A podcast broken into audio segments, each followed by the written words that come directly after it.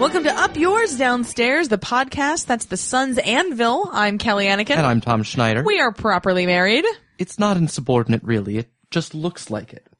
You keep getting more and more esoteric with this every week. You Well- say weirder and weirder things. I mean, I'm the one that picks them out. that's so, you true. know, Do we need couples counseling? Is this like a cry for help? It's a very, very coded cry for help. All right. Well, I'm gonna get uh, Alan Turing in here, and All we're right. gonna get our tic- cryptography on, I and think, we're gonna there's a, I think there's a best-selling novel to be mined out of this. the podcast code. All right, cool. Wow. I'll call Dan Brown.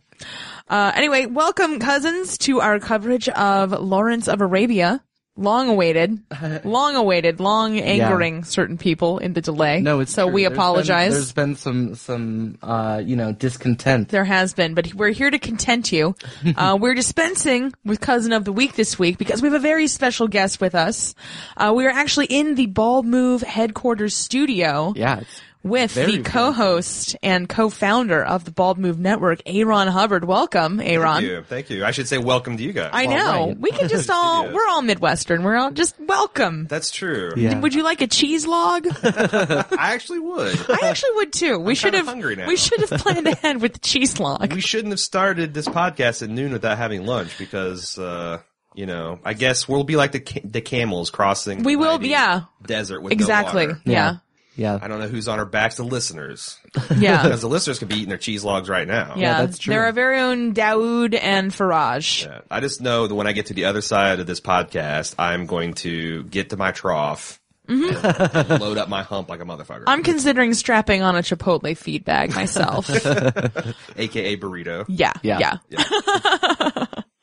uh, don't tell any of our cool Northern California friends. yeah. that we eat Chipotle. It's a really Is it fraught. offensive, really? It's a really fraught. Th- well, because the thing is, like, you can get burritos obviously that are very authentic Sure. in Northern Cal. Like, Yeah. the Bay Area in particular is like burrito town. Yeah. Whereas um, SoCal is more tacos. Hmm. And like, if you tell people that you're going to Chipotle, they get like really mad at you. What the hell do they do when you say you're going to Taco Bell? Um, that is kind of like hipster ironic. Yeah, like that, Oh, it's that, like Pabst Blue Ribbon. That's Yeah, like, it, oh, like- well, you know you're not going to enjoy that, so we're Right. all fine with it. But well, like, it's like Taco Bell is its own punishment. Yeah, So, you know, you don't need, It'll get you on the, Yeah. on the comeback. no, but you know, our theory is, you know, Chipotle, like, that's not a burrito in the same way that you would get a burrito from a taco truck or a taqueria. Sure. Yeah. It is, it is the McDonald's of burritos, and it's its own distinct flavor experience. Yeah. And uh, we we can't stop. So We really we're- can't. We're going to justify it however we have. And we to. passed one on the way here, and I was like, kaboom. That's, yeah. My uh, co-host Jim eats a frightening amount of Chipotle. Yeah, Chipotle. yeah. So All right. So, so, uh, yeah. Lawrence of Arabia. So this is, maybe before we get into the recap, this is one of your favorite movies. I like I like this movie a lot. Yeah. Yeah. Yeah. And we, uh, you know, we'd been intimidated by the runtime. Uh, we then- were even more intimidated by the Yeah. runtime when we realized it was an extra 47 minutes on top of the three hours we You had were been expecting. budgeting for. Yeah. Yeah. Well, that's it's always because I first saw this when I was like 22, 23, and I was consciously trying to work my way through like the um whatever the, what, was it AFI's top 100. Yeah. Yeah. Yeah. 100 greatest movies. Yeah, and there's only so much you can do at a small town Mr. Video in Mooresville, Indiana. And what year was this? This was uh, probably ni- 97, 98? Yeah. So this is pretty Yeah. Amazon. This is pretty. Pre-DVD. Yeah. Yeah, So wow. very difficult And, to and do. when you go to get the Lawrence of Arabia and you have the two cassettes that are rubber banded together, Mm-hmm. that's saying I'm in for a commitment. yeah. and also, a lot of this movie does not work on VHS standard definition. Yeah. yeah. Like, imagine that scene where they're, they're they have his little manservant boy looking out at the desert for like five minutes, watching that small. Fi- that that just looks like he's looking at the horizon, Right. And like, We, what the uh, fuck is going on? my dad was making fun of us because we were watching this in my family's dining room while everybody else was watching the Bengals game last night. Yeah. And uh, my dad was like, "Isn't watching that like taking a yacht for a spin in a bathtub?" and we were like, "Yeah, Dad, but this is just how it is Yeah. right now. We don't We have just under- access to like a seventy millimeter Yeah, yeah. print of this We've and got the this theater." laptop screen, and that's what we've got. Yeah. Yeah. So um, Oh wow, because I I was just um the first time I watched it was a VHS on like a 19 inch standard def tube. Right. And like a lot of the, the, the, the kind of poignant moments of like what's life in the desert's like just don't translate. Yeah. Yeah. And then I saw it on DVD, which is better. This time I actually, um, and subsequently watched it with the, the Blu-ray on the nice big plasma. And it's, it's, it, that's the thing. I, I feel like this movie is mostly like an adventure travelogue. Mm. Yeah. And yeah. Yeah, because I, uh, spoiler alert everybody, I hated Lawrence of Arabia so much. There were things I liked about him. Okay. you but mean I- the character? The character. Okay. Yeah. Okay. That's defensible. Yeah, I just I found things about the character to be really off-putting. Sure. Um, and not in Yeah. there because I could see where His he's messianic complex. yeah, exactly. Well, that was mainly I was like, you're nuts, man. Yeah, he Well, really But I mean, was. but I also I I'll- I also appreciated that this movie, even in 1962, was like this guy's a little like he's not presented as a hero per se. I don't Yeah, think. Yeah. I, he's he's Very just flawed. yeah. I thought it was a very it was a very impartial directorial eye. Mhm. You know, I think you know everybody was sort of afforded the same length of rope to go and hang themselves, and Yeah. some did more than others. But uh I thought the intro was a very great framing device at his funeral, where you had the, like the two sides of him being this great man, and then, well, you know, if you really knew him, Yeah. And I thought that was a really interesting way to kick off the movie. yeah. yeah, I Well, was kind of disappointed it, it was- never came back around to that. Actually, at the end, that was actually my only structural But complaint. what would they have done? I don't know. Yeah. But you know, David Lean is a great filmmaker. I think he could have figured it out. Uh, Yeah. Yeah. No, but he um I, it it was a great intro, except for the fact that it was preceded by five minutes of a blank screen with the overture playing, Sure. which uh, we were startled by. Yeah. Well, Like, and we it's were a little concerned by the blank screen because we were like, Did we get a bad torrent? no, we were like, how did we actually we bought this? Okay. Well, Well, Um, we rented it from from Google Play, which oh, I we thought never. we bought it. I don't know why I was so d- invested in us owning this movie that I don't like the main character that much. Yeah, sorry. Um, It's but okay.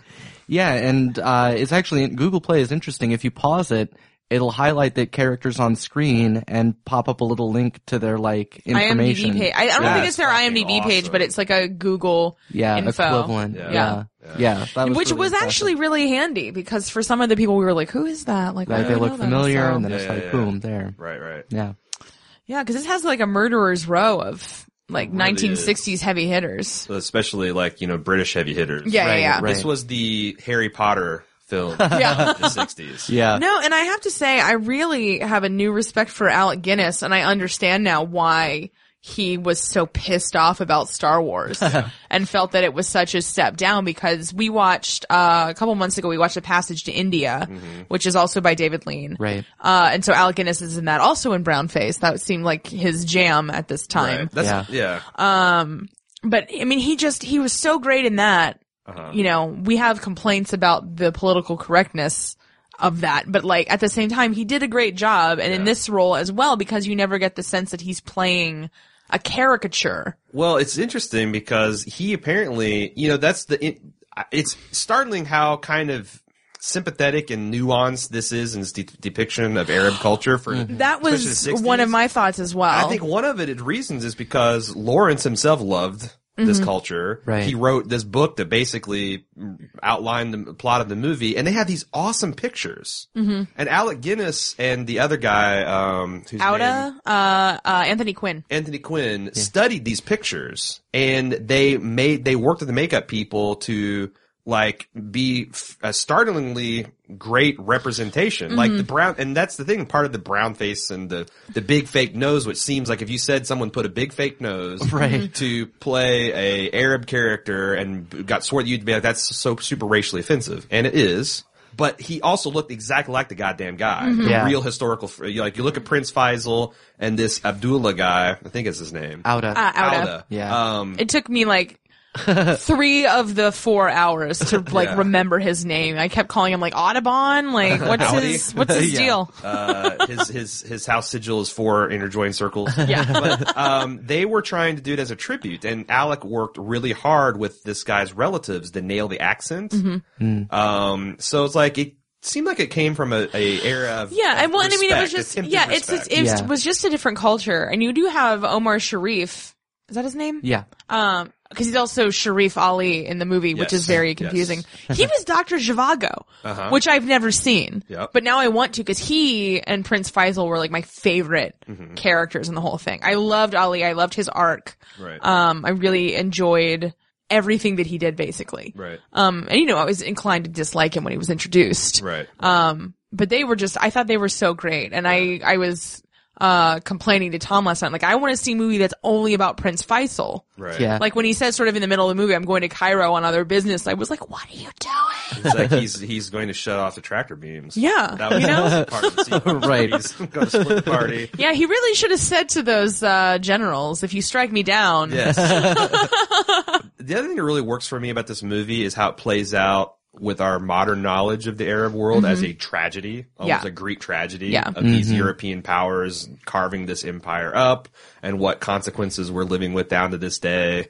Um, I think it's really interesting and obviously they didn't intend it to be, but by being kind of an accurate depiction of what happened, it, it, it it's, it's a critique of like our Right. modern geopolitical Well, and it state. certainly, I mean, it, it, you know, it talks about, you know, these treaties that were being signed and, and, you know, that they were, you know, keeping them short of artillery and lying to them, you know, intentionally to, to keep them on their side, but still powerless. Yeah.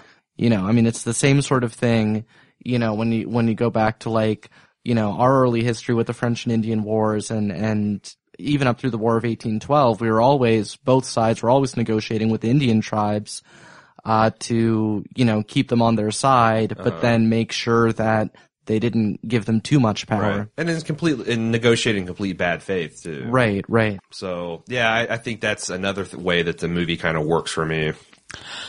Well, and it's interesting too because I was just, you know, tooling around on the internet last night looking at some of the the criticisms and all that kind of stuff of this movie and you know they're like oh it's this white savior narrative but i don't think it's that simple like there are movies that Mm-hmm. Yeah. have a white savior narrative and they're like the blind side Mm-hmm. you know where it's just blatantly like oh look at this nice white person Mm-hmm. like deigning to like help a person of color Right. and I mean, and I have criticisms about the way that Lawrence kind of assimilated himself into that culture, but I think, it, you know, at least from the depiction in this movie, uh, was very much in good faith.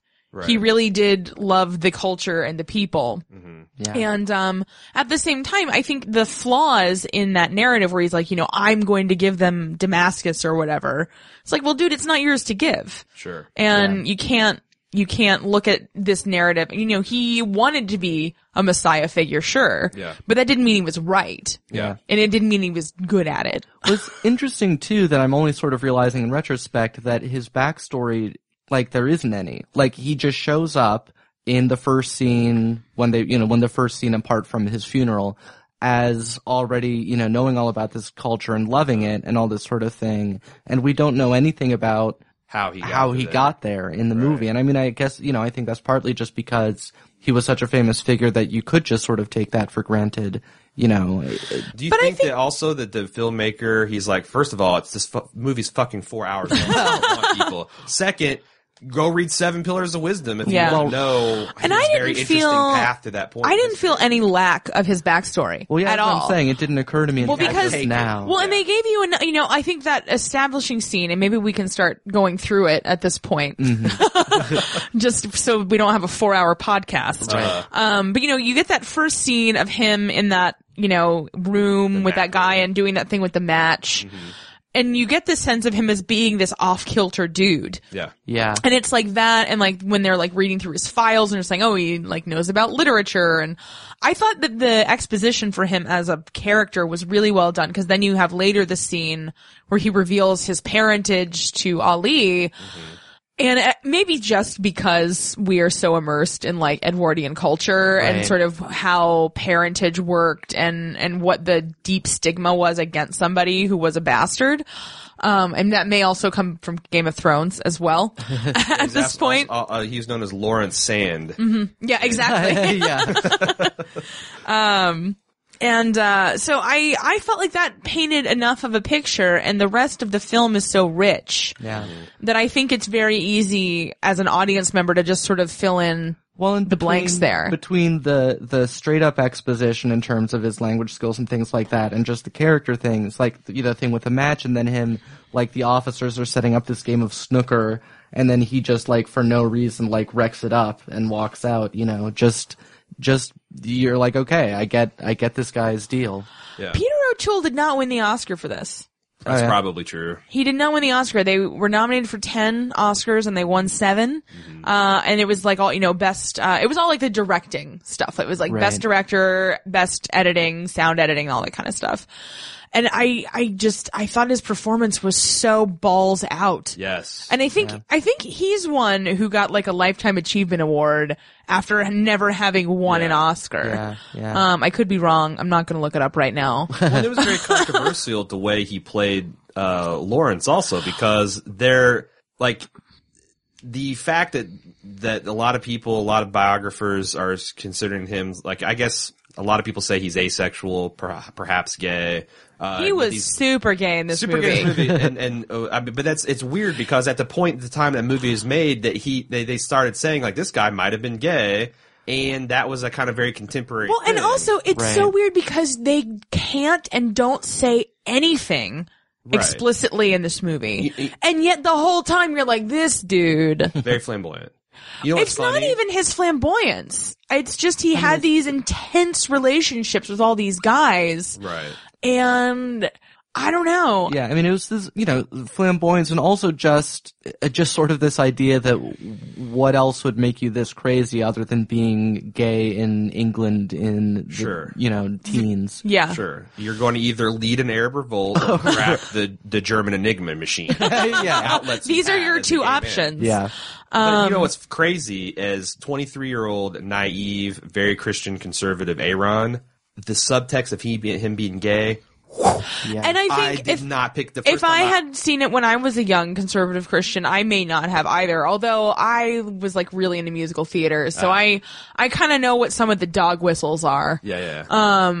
Yeah. yeah. So but I mean, it's still very much subtext, you Yes. know, it's not, Yeah. it's but I think it not- also it works as subtext because in all likelihood he probably wasn't able to act on anything. Sure. I mean certainly not in in the Muslim world it seems, at this well, uh, time. So it seems like the modern consensus is that he was probably more asexual. Interesting. because he had a very rough upbringing and um, you know maybe he had inclinations but this all happened to him as a fairly young man That's And true. that he says he's torture- 27 at some point that during the torture movie. sequence was a big influence in his life because there's very um, there's very credible evidence that he actually paid a um, an army officer there's a there's some kind of medical uh, army doctor to administer beatings to him Mm-hmm. in his adult life as a way to kind of regulate the way he feels about himself yeah. so there's a lot of that complex stuff going on, but that is just when that was made in the 60s, that was all very controversial. Yeah. And the, the way they played that, I thought is interesting because it kind of survives up to the way the modern people view Mm-hmm. Lawrence. yeah, yeah, that they could do it in all this very coded way, but it still feels very, uh, you know, authentic and it doesn't, y- you know, it doesn't feel like, you know, even to the extent that they're tiptoeing around things, it just feels like that that's what the character, or, you know, that's what the Yeah. reality of the movie is. Mm-hmm. Didn't you think this film also felt like a very modern film? It Other did. than- when then you get to like Alec Guinness and Brownface, like whoa, what the? F-? You know, that Yeah. shit But would yeah, never I mean, fly today. honestly, and what I will say, and granted, we were watching this on a computer screen, so I don't think the contrast shows up as much. But I didn't realize that was uh, Anthony Quinn Yeah. Uh-huh. playing Outa. I didn't realize that was a person in brown face. yeah, Um, and you know, it was just because that was the thing is like because of the quality of the video on the Uh-huh. screen, it was harder to tell. Like, okay, who's you know legitimately Arabic and who is That's not. a shame. I, it'd be interesting if you guys would like, you know, a year from now. No, what watch I would the Blu-ray honestly- over a weekend. Yeah, what Yeah. I would actually what what I would really love to do is go see it on the big screen.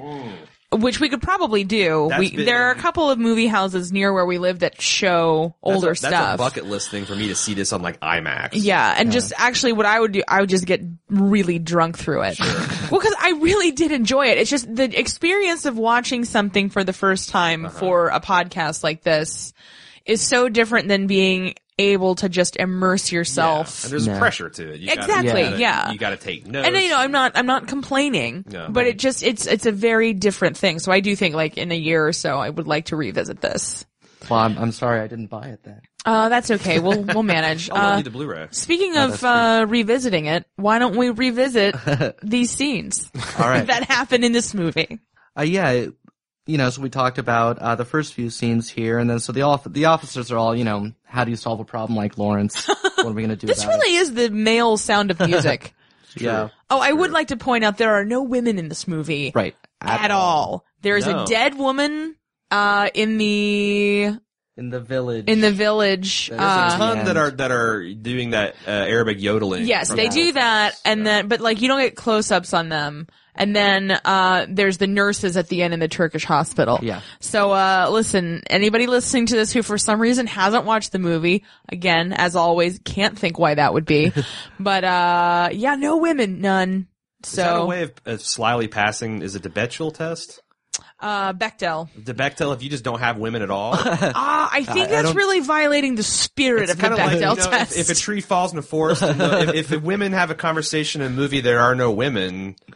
Did they not? In, no, yeah, it's uh, it it's warps very back upon itself. Yeah, and I'm thinking, you know, this is this is we don't usually have a guest that's this discursive, Right. which is really exciting for us actually. Yeah. So we can kind of, you know, oh yeah, let's absolutely. let's play fast and loose with the summary here. yeah, so uh, you know, TV Not to comes blow in anybody's and- mind. And quotes Themis, Themistocles. Themistocles. Yeah, and uh, they're like, "All right, we'll head you out. Uh, go have fun for three months." Uh, he's gonna go find Prince Faisal, and then we get sunrise and sand dunes, which is going to be a theme. Yeah. Uh, throughout. Vast horizons. Yes. Uh, so he's got, he's found some guide. They're on camels. And, uh, TE says he's not going to drink until the guide does. And the guide's like, but I'm Bedouin. And he's like, yeah, well, I'm crazy. so, And he Trump didn't card spill play. any water. I was like, you better not spill that water because this whole gambit will not pay off for you. Yeah. They'd be like, okay, well, you didn't drink then, but you did waste water, Yeah. you monster. Yeah. yeah. Did you guys know? Like, so in this intro- introductory scene, have you guys seen uh, Alien Prometheus?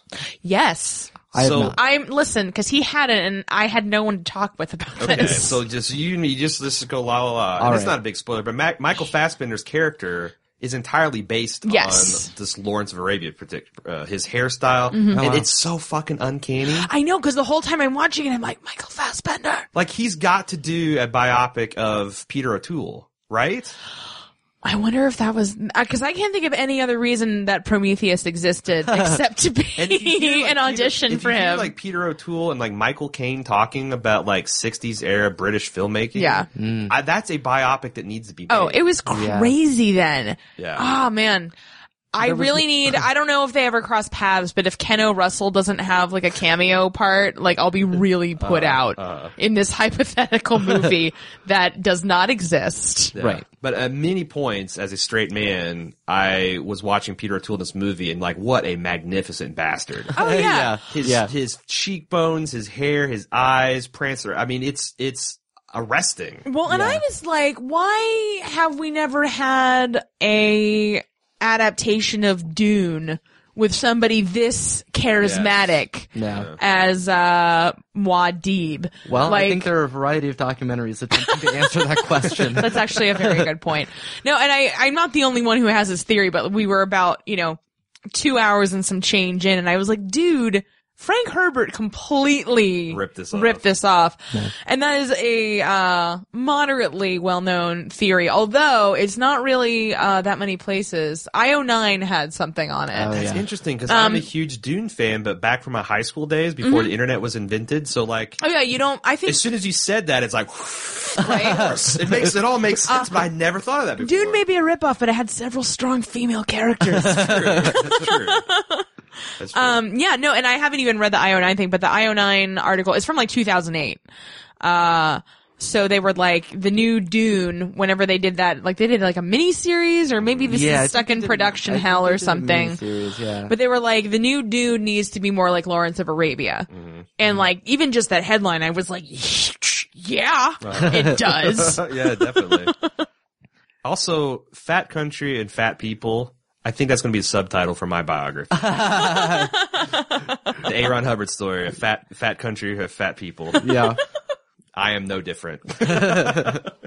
so yeah, then they get the uh they they hang out at a well and uh, there's they're nervous because there's different tribes around, and suddenly there's some guy galloping along from like the horizon towards them, and they just stand there for about two minutes watching this guy, and like tease Lawrence is there like, uh, so should we go? Are we just staying here? And then suddenly his guy breaks for his pistol, but then bam, he gets shot by this mysterious stranger. And it is, uh, Sharif Ali, and he is awesome. Uh, yeah, but I was really mad. I was like, they were becoming friends. They just had like a boundary setting conversation Yeah. and he gave him his pistol. Like, That's before you knew that uh, the one of LRN's as many uh, abilities is to befriend any Arab within five minutes of meeting them. that's actually Yeah, a that's really true. good Arab point. man, he's just like in. It's like, hey, buddy. I, so, do you guys think the pacing is a bug or a feature on this show, this film? I think it's a feature.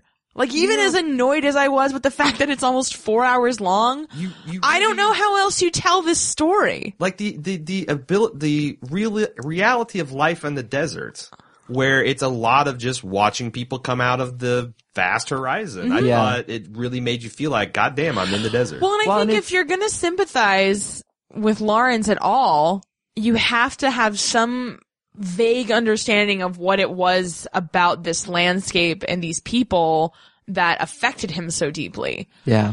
And, you know, even just talking about it right now, I'm like, yeah, I'm like, yeah, those people were awesome. I was like, their culture is really fantastic. The, the desert is beautiful. And when you think about the way their culture is formed by the desert, the fact that water is a precious, a- any resource is Mm-hmm. a precious Yeah. commodity. And, you know, uh, that f- the familial bonds, like the famous, uh, was it the proverb is like, uh, I against my brothers, my brothers and I against my cousins, my cousins and I against a stranger. Mm-hmm. Yeah. Like you can see where that stuff has to be the way it is. Yeah. Right. Because the Right. tragedy of the commons gets everyone killed in the desert. Yeah. Yeah. So fuck your tragedy and your commons. This Yeah, yeah, is my well. Yeah. Yeah, which is what uh, Sharif Ali uh, says. And uh, Basically. and, Yeah. and, uh, old Thomas says, uh, "Yeah, you're you got you got a point." yeah, well, except no, he. d- I mean, he. For, Well, he calls him a murderer. Sure. And this is. I mean, this is his whole.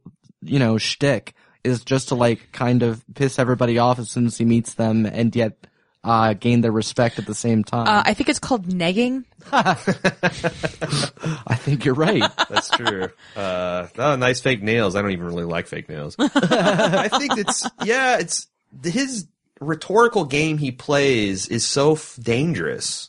You know, like every dialogue path he chooses in this adventure is like something that would probably get you killed. But he's a danger junkie. Yes. I mean, Yeah. this is a Yes. man, and you see, really, you see this come to bear after the intermission, and I mean, he's just crazy eyes. yeah. Yeah. Like, you know, sorry, Suzanne, this is the real crazy eyes. Yeah. Yeah. He is bonkers. Well, that's, I mean, in this very conversation, he chooses to piss this guy off and not take a guide. He's like, no, I will ride through the desert alone. I'll be fine. I have a compass. All I need is this compass. Yeah. It's uh, and I, the line that like my fear is my own concern, Mm-hmm. so badass. I feel Yeah. like that's part of the thing is like you punch them in the face and then they say something so badass in their own language that must be so mind blowing. Yeah. for Yeah. those guys at that time. yeah. Uh, that would be mind blowing for, I think, anyone at any time. Also, to be punched in the face and then come back with a witty rejoinder and not your native language. yeah. you're right. It's just negging. Yeah. um, I think it's also that it's so interesting, like putting yourself in this, you know, pre or during World War One era, where he's having this conversation with his guide before he got shot, and he's talking about like what it's like in England and like the fat people, fat country. Right. Like, can you? It's it's hard to believe if you grew up in a desert and there's not planes and photography and movies. Like imagining what England looked like. Yeah. yeah. Or if you're an Englander, imagining what it's like to live out in the desert Mm-hmm. Right. Right. to me, it's like still kind of trippy because I guess, you know, I did some research and the Bedouins have urbanized like everybody, Mm-hmm. but they're still a sizable community that just lives out in the desert Yeah. in the 21st century. Yeah. Yeah. I saw that on an Anthony Bourdain show once actually. Yeah. I feel like they're going to be the first people to colonize the asteroids. They could do it. Well, you that's know? actually, uh, the, the, Yeah, the Mars trilogy, which we by- never stop talking I'm talking about. about Right. Red Mars. Oh, Yeah. I've only read Red Mars. Ah, Yeah. dude, you Blue got to read the Mars, whole Green thing. Mars, really. Oh, it's so good. so the Yeah. Bedouins just settle uh, Mars and like this is our place. Yeah, and I mean they have a huge influence on the way that Martian culture develops. The Yeah. uh, Areophany, as those who've read the book know. We need to have a, a Robert Zubrin Mars cast apparently. yeah, No. Uh, anyway, but yeah, but so yeah, they would be really uniquely suited to uh, colonizing desolate Yeah. uh, planets. Hardships, Yeah. you know, Yeah. solitary, lonely life. Yeah, it's, it'd be great. Well, they don't seem very solitary That's to me. true. I think Right. it's it's just more it's the scarcity of resources that makes them suited for it. But you also got to be comfortable getting on your ca- camel and just riding for a couple days alone in the desert. yeah, but we You like can't got be- you know we got truckers in America. Like people do that everywhere. There's no lot lizards in the desert. There's none of that. I yeah, guess it's I know camel. because they're not in this movie. no, we got about three hours in. I'm like, oh, so he never bangs a lady, never, not once. and I'm like, I'm just even holding out for that. I'm like, maybe there's some lady that he just you know has sex with and then is mean to. That's the one thing I was going to say when we, uh, because you know, I'm very digressive here, but uh, ap- apparently, and he is Seven Pillars of Wisdom. He writes extensively about, you know, you said that the Arabs like are all repressed and stuff, but I guess they out in the desert when they're on their war campaigns or whatever, there was a lot of. Hanky panky. Now this is coming from from uh, uh, Lawrence, who might have been sympathetic to that, but he was talking about like, yeah, the dudes would get down on dudes I mean, hey, you know, because it beats the camel. and Uh, and there's you no- literally as you also- said, there's no women in the desert. do you think they call it beating the camel? Uh, that's a good question. Uh, cousins, do you know if anyone ever referred to masturbation as beating the Do we- camel? do we have any Bedouin listeners? oh man, that would be great. Podcasts would be great if you were on your camel. Oh, Yeah, that's they'd true. be a godsend. They'd be rad. Yeah. yeah. If you, I guess you, you have to download it to your mobile device. right, right. Yeah. It's like you know, you, you'd never be accused of wandering from your, you know, or what's he say, straying, Uh, no, drifting. drifting. Yeah. you don't Drifting. drift. You got to listen to Yeah. podcasts. Yeah, your best anti-drifting, That's right. Baldmove.com. steering into the skid, the camel Friend of Bedouins everywhere. Yes. This could be huge. Yeah, so T E does make it with his trusty compass to the camp, and uh, he's first found by some uh, British guy who looks dumb. Uh, and Is that Brighton? yeah, Oh, yeah. that dude's face is the dumbest. f- I couldn't get over it. Every time he showed up, I was like, I can't believe a human looks that dumb Well, that's how like the doughboys got their name, right? for looking dumb and They had fat. the big fat, Yeah. dumb faces. Yeah, Fat people, fat country. yeah, yeah, yeah, that's true. So he's he's really like the textbook example. Yeah. type, Yeah. yeah. the er doughboy. yeah. Although it's weird, I saw somebody some commentary that he's like the most like moral character or or, or ethical or something like that in the movie, which just really Uh, no, Ali is the most ethical character in this movie. well, okay. Well, I guess we have a ruling then. Yeah, That we it's- do. That it's Ali. Okay, the there you ethics go. minister has ruled. uh, I do think that it's uh, a, a lot of this a surprising amount of this movie is historical accurate, but I guess the a lot we'd have to say that the historical inaccuracies are they make it like it's Lawrence doing his own thing alone, and I guess that Mm-hmm. He, was a lot more hooked in. he stood on the shoulders of giants on the fact that a lot of these British officers have been there for years, kind of like getting them used to the idea of Yeah. the- these liaisons and stuff. well, and I learned last night this movie precipitated like 10 lawsuits. Really? Primarily from the uh, family of T.E. Lawrence and uh, Auda. Mm. They were very, very upset with the portrayals of both of those men in this movie. Yeah. And, uh, yeah, T. Lawrence's younger brother like kind of went on a crusade, Really? like going on all talk shows and everything like can that. when you the even movie was imagine coming if out. that was your life? yeah. yeah. like I love my brothers, but if somebody made a movie about them that was like inaccurate, I'd be like, "Shut up, dude! Like you're in a movie.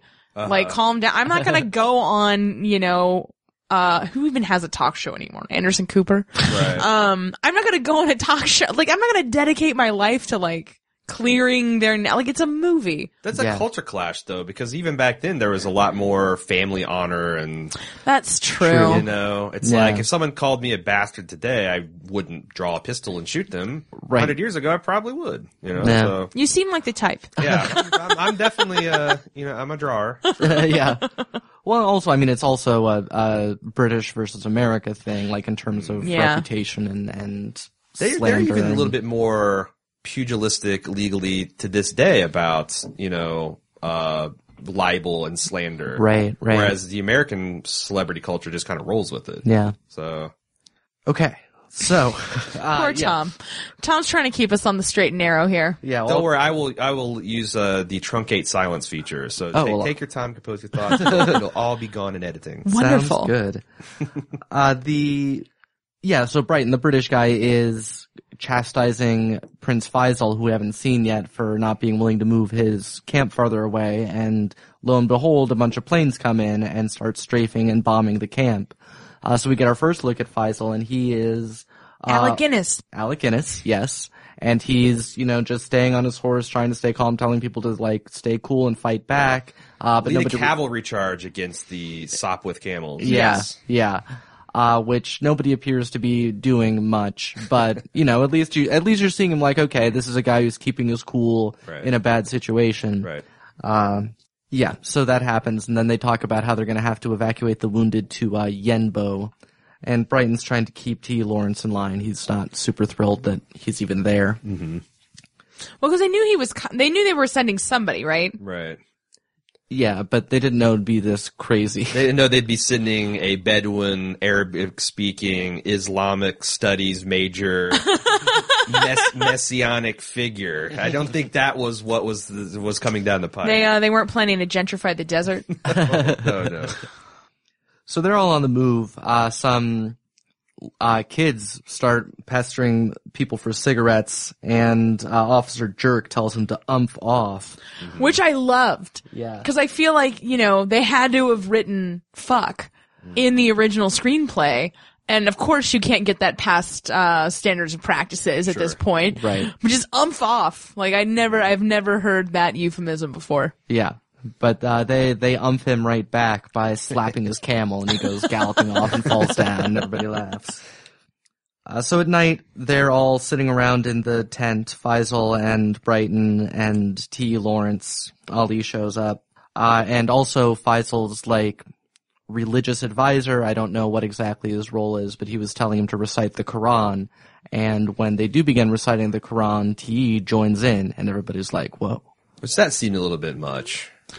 like, how well do you f- do you know the Quran that you can just like jump in and harmonize? I mean, he knows it well enough to make an impression. I mean, that's his whole thing. Yeah, you know, yeah. he's, he's negging the Quran. like that's how deep this guy is. It's like, you he's know, it's like, Mm-hmm. like, I've I know my Bible more than most people, but still, like unless I'm coming in for the Lord's Prayer right. or Well, 'cause you know- you know- sh- val- Shadow of the Valley of Death, and even then, I'm going to be doing a little bit of uh, murmur, murmur. murmur. I mean, I I would be I'm just super super impressed that this guy can just come in on anything and Well, I feel like there would be less translations at that point.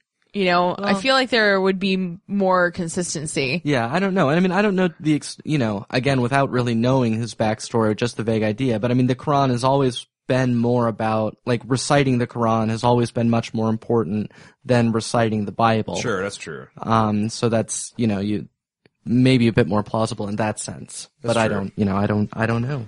I mean, whatever it is, he had that verse or whatever.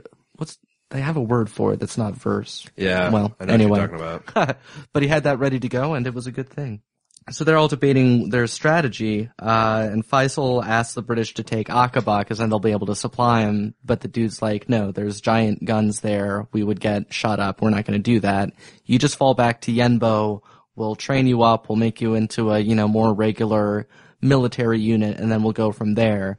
Uh, whereas T. Lawrence who has been or- ordered not to speak, but manages by a little well-timed accidental, like I think, oh, oh, I shouldn't say anything. And then of course Faisal asks him, and he says that they should fight like the, the navy of the desert, uh, and that's their strength.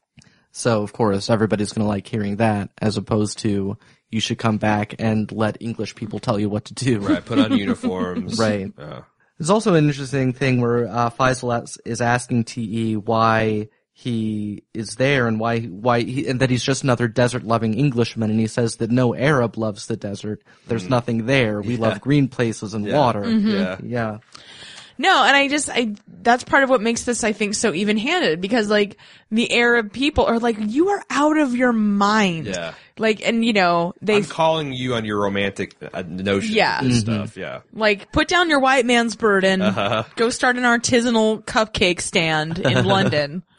I thought one line that like particularly sent like kind of shivers down my spine in a prophetic sense is when uh, Prince Faisal said that the English have a great hunger for desolate places. Mm-hmm. And that's before they know it's loaded with oil. Yeah. yeah, yeah, yeah, Once they find that black gold, watch out. yeah. Oh my god, I, that didn't even occur to me that oil doesn't come up once No, in this whole thing. this is just a press. even though the whole, even though, though yeah, because the whole time I'm watching it, I'm, I think subconsciously saying to myself, like, oh, they want it because of these, but they didn't even know. They just they just wanted it. Ugh, that's so weird. yeah, I don't understand just wanting something to want it. that's the thing. Like all those, like you know, World War One, World War Two, kind of ended that whole empire of like you Well- know just just like s- little models on your shelf. You know, the brag. Over. I think it switched then, it did switch to being a more resource based well, political because part of it- economy. Part of, it, back then was, you know, not so much it, because everybody assumed that everybody else would want it. Like there was no way, nobody thought that it was possible that it could be ruled by the Arabs. It was either going to be the English or the French or Yeah. the Turks or somebody. Yeah. So it might as well be your side. Yeah, yeah. And there's also the resources in the terms of access to the Suez Canal. And, Yeah. And, you know, cause there's a lot of trade and, and you kind of want to own that part of the lake to make sure your interests are represented. But yeah, when the oil and the resource, that kind of resource gets discovered, it's Katie bar the door. Mm-hmm. So Tiki goes on a walkabout in the desert by himself, and the kids from before are watching him like, what's this crazy guy doing? And they like throw a rock at him. That's what I would have done. Yeah. And finally he says, Akaba. Uh huh. So he's got a plan. Uh, and the plan is to attack it from land, even though the Nafud Desert is, we are told, uncrossable. But he says it is crossable. He just needs 50 men. And then their daring in crossing the desert will inspire a bunch of people to join them. And, uh, Faisal's like, uh, hey, dude, you should have told me about this before you started this plan, but alright, I'll let you go. Uh huh. And he didn't tell Brighton at all. Brighton Right. does not get informed. Does not get looped in on this crazy venture. Right. Listen, this is uh, in many ways how I like to operate. So No CC, no BCC. Oh. I mean, Gotta take it off. it is it is an old uh, aphorism, but it is true. It is much easier to ask for forgiveness than ask for permission. your boss still thinks you're in Oakland office, cattle, you know, doing, doing the, uh, Oh, absolutely. Yeah. Doing comedy. yeah. I've I gotta I've just got one of those uh you know those birds, those water sipping birds. See, I thought you were going to get like uh, Ferris Bueller with it. They open a door and there's like a little mannequin that kind of. There's a um, it's an open floor plan, so it's a lot harder to get your Ferris Bueller on than you Ah. would think. True, true. That's It's just- why. That's why they started. That's why the open floor plan is so popular now. Yeah, yeah, yeah. Not only that, you can ring up a mannequin that like waves his hand, like points to like you know, you got, you got your, your, your uh, a phone in the crook of your neck. It's like I'm on the phone. Get out. yeah, no, that's what you know. Back in the '80s, they realized that you know 20% of offices just had mannequins in them. They're like, okay, we gotta gotta come up with a new plan here. We did it to ourselves. We're, we couldn't be trusted working in America. We had a good thing going, individual offices, and now we got cubicle hell because too much. It's all it's all uh, Ferris Bueller's fault. Yeah. I like the lo- where they're outlining, uh, like Sharif Ali is talking about how, you know, this is so impossible and we will take only the water we can carry. The camels will have none and 20 days begin to die. And as he says that, the camels are, ah, the, the Because fuck? we were we were watching this with the subtitles on, and the the two top uh subtitles were uh excited chatter and camels groaning. Yeah, and that was that was the well, most well timed camel groan Yeah. in Yeah. cinematic No, those history. camels. See, they can write a compelling scene for a camel. Exactly. Why can't there be a woman? That was a lady camel. I'll have you know. Even more depressing suddenly. oh yeah, there were women, there were camels. Just can't understand their camel speak. Real camels have curves. One hump in this case. Oh Yeah. man. Which I gotta say, like riding camels looks so badass in this movie. Right? Yeah. Because I didn't know camels could run. They, and they run fast. They run Yeah. so fast. And like the whole like you got to hook your leg in a certain because it's like a horse. It's like it's the, even if you don't have a saddle, it's got like a built-in thing. Yeah, Right, yeah. right. You just plug right in like a Lego minifig. Camels, that's a whole. Per- that's that's like balancing a marble on top No, of and a the bowl. camel has to kneel down for you to get off of the camel. Like you Right. gotta train a camel. Right. Yeah. You gotta make sure that camel knows what's up. and several points because this is the this is the pleasure of a four-hour movie. You can let your mind wander, and several Yeah. times I'm thinking. Like uh, when the guys are just riding the camels, like, what does the camel think about this? the camel's like, I kind of want to stay about the water and food, but I, I guess this guy's urging me this way. I, you know, it's like, do they have thoughts like that? Well, I it's- don't that's- want to ride into the ocean. What the hell are you doing? You know? Yeah, that's an old Douglas Adams line where he says it's impossible to be sat on by somebody for eight hours without developing th- thoughts and theories about them. it's quite possible to sit on somebody else for eight hours and not think about them at all. Yeah. Yes, yes, in, indeed. Yeah. yeah, those kids followed them uh, uh, across the desert, and they are there because they want to serve El Arons, as he has Mm-hmm. become known. Uh, and they reveal they he's told not to hire them because they are uh, outcasts, they are parentless, which. In retrospect, when we later learn Oh, yeah. that T. Lawrence Connection is made. illegitimate, Oh yeah. man, this is a great movie, guys. guy- this- way to way to go, AFI. Good call. How ballsy was it that he made a four-hour movie, knowing that you'd have to watch it at least twice to get everything in the movie? no, I mean, at the time, that's Yeah. pretty like nobody. You know, you had to see it in a theater. Yeah, well, and that's what I was going to say to your question about pacing earlier. Like, the, if you're a great director, then you can make this pace work, and he does. Yep. Yeah, I want to see more of his movies now. yeah, yeah. Uh, so the next day they get up. The camels do a lot of groaning at that time. They are. It's like waking up a bunch of like teenagers. with camels. Uh, You're not my real dad, my real dad's a camel. Joe Camel. Lawrence could just shut it all down. It's like, I don't even know my dad. Actually, that's not true. He did. Yeah, Yeah. He just didn't marry his mom. Yeah. Rhetorically, he did know his father. yeah. right. So yeah, But they- his father knew his mother. Heyo. yeah. So they have to cross the sun's anvil, which is just a particularly rough part of desert, I suppose. And they do. Uh, however, uh, this guy Gassim has fallen off his camel because they see the camel walking along and it's like, well, so much for Gassim. He's I dead. was really impressed with Ali because he knew that it was Gassim's camel. yeah. Because there, you know, there's 50 men.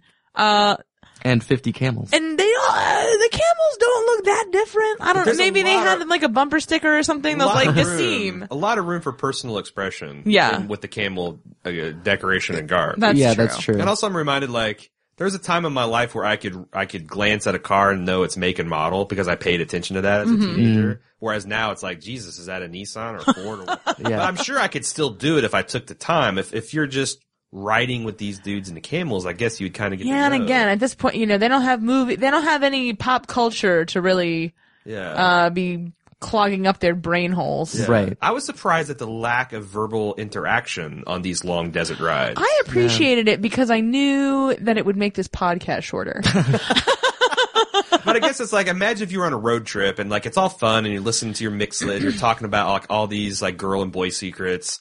But imagine if road trip t- took 20 days. Yeah. Well, but I think you're also. I mean, it's. Just, I think it's a matter of the stakes because the Mm. stakes are so much higher here, and if you're talking, you're expending energy and creating, you know, vaporization of water. Yeah. That is going to be the difference between you living and dying. That's what the Freeman taught me anyway. yeah. Right. They needed still suits. Yeah. really, and then they could gab up a lot more. Yeah. Because you could just talk in a nasally, you know, you Yeah. could- Yeah. you could communicate through humming Yeah. and capture all that. Yeah. So many people that have not seen Dune are just like, Uh, well, I hope uh, a few of them are listening. And I can't say just go watch Dune because it'll still be.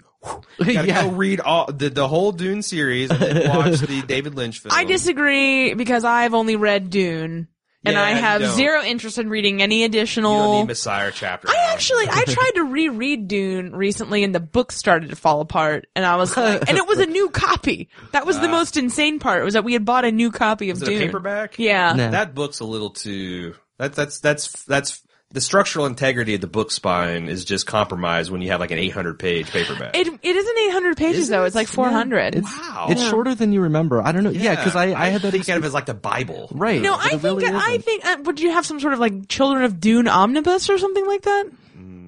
I do not. Okay. Mm, Like I I, don't said, know. I read these. Uh, these were library books that I checked out in high school. and Yeah. I've not really gone back to Dune since then, Yeah, yeah. other than the West End video games, of course. Well, yes. Well, we'll cover this more in our Dune podcast. Yes. Coming soon. yeah. it's called The Spice. The spice must flow. Yeah, because D, uh, so TE's like, uh, no, Gassim's not dead. I'm gonna go save his life. And they're like, you're an idiot. And he's like, so? That's just, yeah, essentially. Essentially. Well, I actually really liked this exchange because they're arguing about whether something is written or whether it is not written, meaning whether or not Allah has for foreordained this.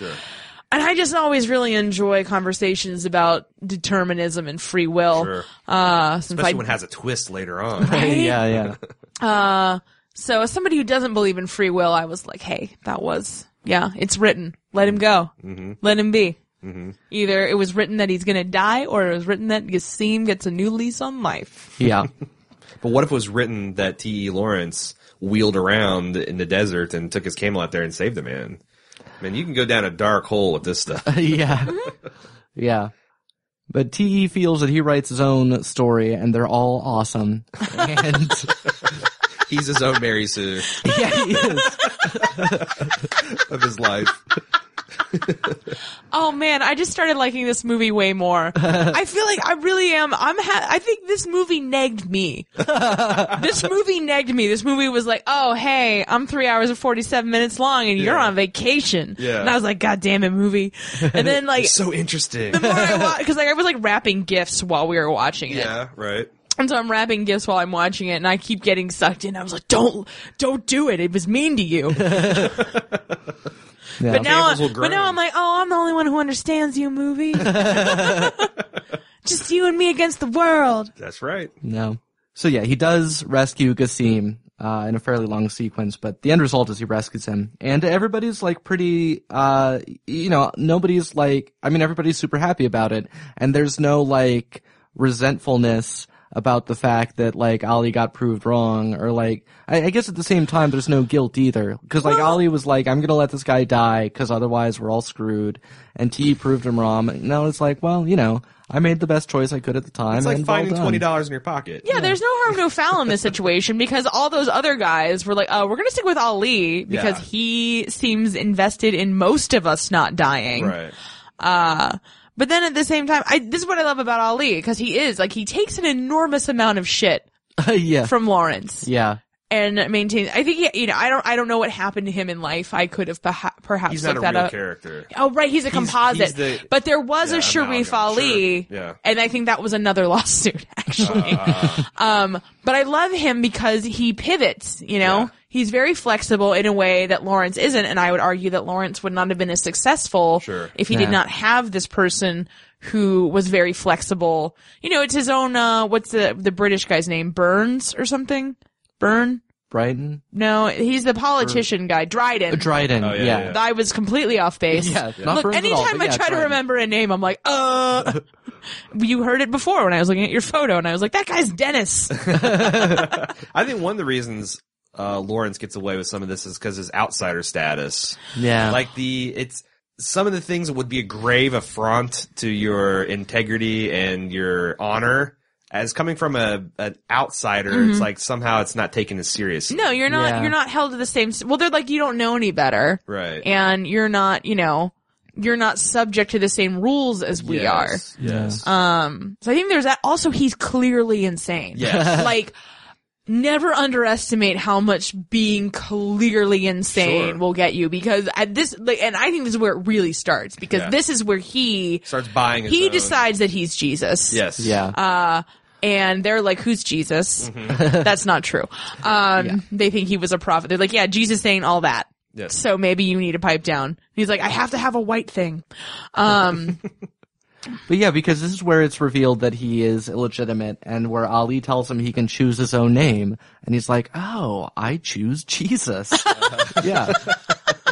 Ma- is Maudib taken? No, I'll substitute Jesus Yeah. Christ. wait a minute. That book hasn't been written yet. Uh, Yeah. And they also, uh, they burn his army uniform at this point. Uh, which is stupid because those kids just washed it. yeah. Sure. so they washed his clothes and then the, then he throws it in the fire and I'm like, dude, you might need that. Like, it's That's the, the thing. desert. Me and Cecily had an argument about this because she's as soon as she saw this, she goes, "What a dick move!" And I'm like, "Well, so if someone took the sweatpants and t-shirt I'm now wearing and burnt them and replaced them in the morning with a fine Armani suit, I don't know that I hate them." And she's like, "Well, what if you're just lounging on the couch? You might want those sweatpants back." I'm like, "That's true. There's that. That's true." My real issue is that those kids washed them. If you were just gonna burn them, true. save them, the however can How, he made them wash clothes in the middle of the desert. Yeah. That is a dick move in and of itself. Maybe it's revenge for they're like watching Lawrence shave every day and this copious wasting. Oh, And as they're if like, he you know didn't- what? We're as gonna if he wash your clothes didn't and burn 'em, love- motherfucker. That's how we roll. Boom. but he's the one who decided to burn them. Those kids have I'm no not saying it agency. makes sense. They I'm have no just- agency, as we're going to see in tragic fashion. I mean, think of in it in about terms ten of like, minutes. It's just, Yeah. thir- think of this in terms of petty roommate revenge in college, and it suddenly it makes more sense. The fact that it makes no sense. you Yeah, know? yeah. So T uh, walks around, checks out his reflection in the dagger that I came with bet he does. the robes. sweet ass dagger. Yeah, yeah. Did you know? Like, have you seen the historical photos of him? mm Like, this shit is authentic. Yeah. Yeah. He looks exactly like he looks. Like Peter O'Toole, other than being way taller, looks exactly like the archival footage of Lawrence of Arabia. Awesome. Yeah. T.E. Lawrence. Yeah, Tom just called him TE in his notes because it's short. Yeah, I it don't was even easy to know. Is write. it? Is it? Tom- it's got to be Thomas. We don't know. Elliot. Uh, we could throw that out there. Alan. I will use the powers of the internet Oh. to find out. Look out.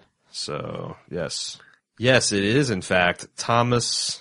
Oh shit, hate that. That doesn't start with Thomas E. Edward Lawrence. Uh, I like Elliot better. Yeah. we're gonna call him Elliot. now. Elliot suits him more. Yeah, Yeah. Elliot suits him more. He was like the Elliot Ness of the desert. He's untouchable. Clearly. Just more of a. You come at us with a horse, we come back with a camel. Well, at least until we take uh Akaba. right. Yeah, you come out with small arms. We come back with uh, mortars and can. Oh wait, no, the British one. Give me yeah. an armored car. That's what we come back with.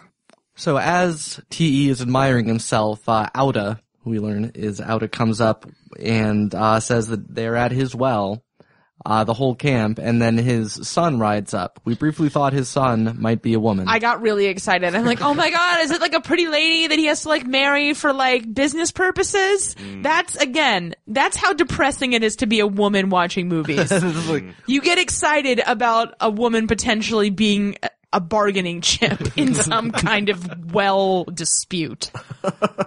yeah, but it's just his son, and so they ride in, and this is pretty impressive to me because it's just Auda and his son riding into the camp of the fifty uh, men that have just crossed the desert and around the well, and they're like not worried at all, and because I think T or some asks him like, "What if we just gun you down?" And he's like, "Then you've got a feud with my whole tribe." Right. And I was like, "Oh wow." And there's a hell of a lot more of us on this side of the big Yeah. ass sun, that sun's anvil than there are of you. right. Well, and Yeah. the Harith and the Howitat do not get along apparently. Right. And uh, the Harith is uh, Ali's people. Uh-huh. And I guess does that mean Prince Faisal is also, or is he more of like a CEO type figure? Yeah, so he's like the son of the king of like a lot of tribes. And I Okay. wasn't sure how all that fam because it's if you look at the Bedouin family structure, there's like a Wikipedia page that lists like hundreds of tribes. Mm-hmm. Some of them are high. And what's interesting is like these particular tribes were not blue hyperlinked. It just says, yeah, one of the uh, wa- more well-known, renowned tribes of the Bedouin. And I'm like, well, f- they don't get their own fucking Wikipedia. Maybe they article. had him take it down. Yeah, that's true. They were Citation like, needed. "Hey, stop it." Yeah, we're trying to keep a low profile yeah, here. we're We Bedouins. blew up with this whole Lawrence of Arabia thing. We're trying to keep a low profile. tired of the paparazzi. they eventually, uh, Auda and Ali, you know, circle each other for a bit, but they eventually agree to at least have dinner with him. Uh, so people are riding around. We briefly see some women watching, watching them eat. Yeah. And, uh, so that, that's exciting there. Well, that's true. We did see some some women. Yeah. Uh, and this is this is a very good scene that I got into and didn't really take notes because it was just uh, Lawrence talking Auda Any of into the supporting yeah, them. any of the negotiation scenes are fantastic. He does Yeah. such a good job. And like I'm just the whole time thinking you're going to die. Right. You're going to die. You're talking this way to this guy. Yeah, telling him. Well, that and he's, like, Ali the- a is saying, servant like- and With his eyes, is like, dude, you can't say that. Yeah, yeah. And that's the thing. Like if if uh, Sharif Ali had said that, he would have been killed. He would have been killed, Right. absolutely. Uh, but Lawrence gets away with it. I'm glad he wasn't though. Ali's very handsome. Yes. Ladies, there is something in this movie for you. There's a lot of things. and for the it's ladies, I uh, think. Sharif Ali. You don't. It's, it's not the uh, Peter O'Toole. Ah. I think he's too crazy. You know, crazy can be fun, but uh, you want a stable guy who's going to have like a mid-level political career Neg- and like a neg nice hits only goes house in so far with Damascus. you. Huh? Neg hits only go so far. With you. Oh yeah, well you know, and just uh, you know, he's all about him. You know, That's true. That's Yeah. true. Sharif Ali is all about you know uh, government building and and statesmanship. I find that very uh, erotic. There you go. Erotic statesmanship. Yeah, So yeah, they're all gonna attack Akaba. It's all been agreed. Uh, Auda says to make God your agent as they gather. and it's like, hey, can we do lunch? hey, God, you're looking beautiful. Uh, so at night they've all they've all gotten there, and Ali and T are looking out over Akaba, like yeah, there it is. We're Aqaba- gonna take that, man. right. They're they're psyched, but then there's a gunshot from back in their camp. Uh, and they go back, there's all, uh, hullabaloo, and Auda says that, uh, you know, he kills, he dies, the guy who shot somebody else needs to be killed, and Lawrence is really worried that the two tribes will start fighting, so he's like, no, I will do this, I'm not part of either tribe, I will execute him according to law, and then it's all done, and they're like, okay, here's the guy, and it's, it's Kasim. Oh, snap, crackle, and pop. yeah. That was like, and I even knew it's coming. It's one of those rare p- moments of movies where it's still kind of like gas. No, I mean Yeah. that was like a Yeah. real gut check, and I Yeah. was not. I didn't feel super invested at that point, but I was Uh. like, "Oh God, he Yeah. went into the desert, and Yeah. then this is what you do, Gasim." Yeah. and he doesn't even care. Like he sees, he registers it. He's like, "Oh, did you do it?" And Gasim's like, "Yeah," uh-huh. and like they don't even talk about why. And I appreciate this. I feel like, Yeah. even though movies today generally are shorter than this, they don't have this kind of narrative economy because you know what? It doesn't matter why he did it No. Yeah. we get a little bit of Lawrence's eventual weirdness around having done it Which later. that's the one. That's a big sour note for me in the movie, which we'll get to. yeah, I Okay. agree. Well, yeah, because like the uh like the IMDb page is like, oh hey, this is a movie about this guy who's super conflicted. Uh-huh. When he's in the Middle East, I'm like, he was conflicted for all of like three seconds Sure. for this entire three hour and 47 minute movie. Um, Anyway, but so he does. He just kills him and then everybody's like, all right, great. We can go on with our war now. The shooting itself was brutal. Yeah. All off scene, but him like half Well, because to well, but you see Gasim like Yeah. try to dodge, and he just has to keep. plugging him. Yeah. Yeah, it's until he like dies. six or seven shots. Yeah, Yeah, and the fact that yeah, it's just that's a great scene. Mm-hmm. yeah, it is. And yeah. the movie completely earns it, and I love the respect the fact that they trusted that we'd remember this random dude that we saw for like 30 seconds, yeah, 30 minutes ago, as- like he's, you know, all prostate and he just lift prostate. That's a different thing. That Yeah. is Uh, we just got out of November. It's not, you know, prostate awareness month, so go get your prostates checked out, dudes. But, um, it's fun. Uh, but, the, but he's prostrate and he just lifts his, he, he- they, the movie re- respects us as an audience to know when he lifts his head up, it's like, oh shit, it's the same dude. They don't Yeah. have to like name check it. Right. At least not that in that moment, but wow. yeah, yeah, no. I knew who it was. I was like, oh no. Tom was like, yeah, dude, yeah. this It just happening. Mm-hmm. got real. So yeah, they attack. They, they attack Akaba, and uh, you know, win. It goes well. uh, so we see Te riding his camel by the beach. His uh, dating profile picture right there. And again, the camel's like, the fuck? yeah, I, I've never seen this much water in my life, and you want me to ride in My hoofs are all wet. Do I have hoofs? I don't know. I'm not a self-aware camel. We don't have Wikipedia. but yeah, uh, Ali throws him some flowers, and they're they're busy looting the city, uh, looking for the uh, the box of gold that uh, Auda was promised. But it turns out no, it's just a box of paper money, which Auda's not pleased about. Uh, so T says that he's going to get it for them. Unfortunately, as they were looting, somebody busted the telegraph. So I think it was uh, the guy in question, the the gold man. Outa. Yeah. Outa, yeah. yeah. So uh, he's just going to go ahead and cross another desert and go to Cairo and bring back gold for Auda.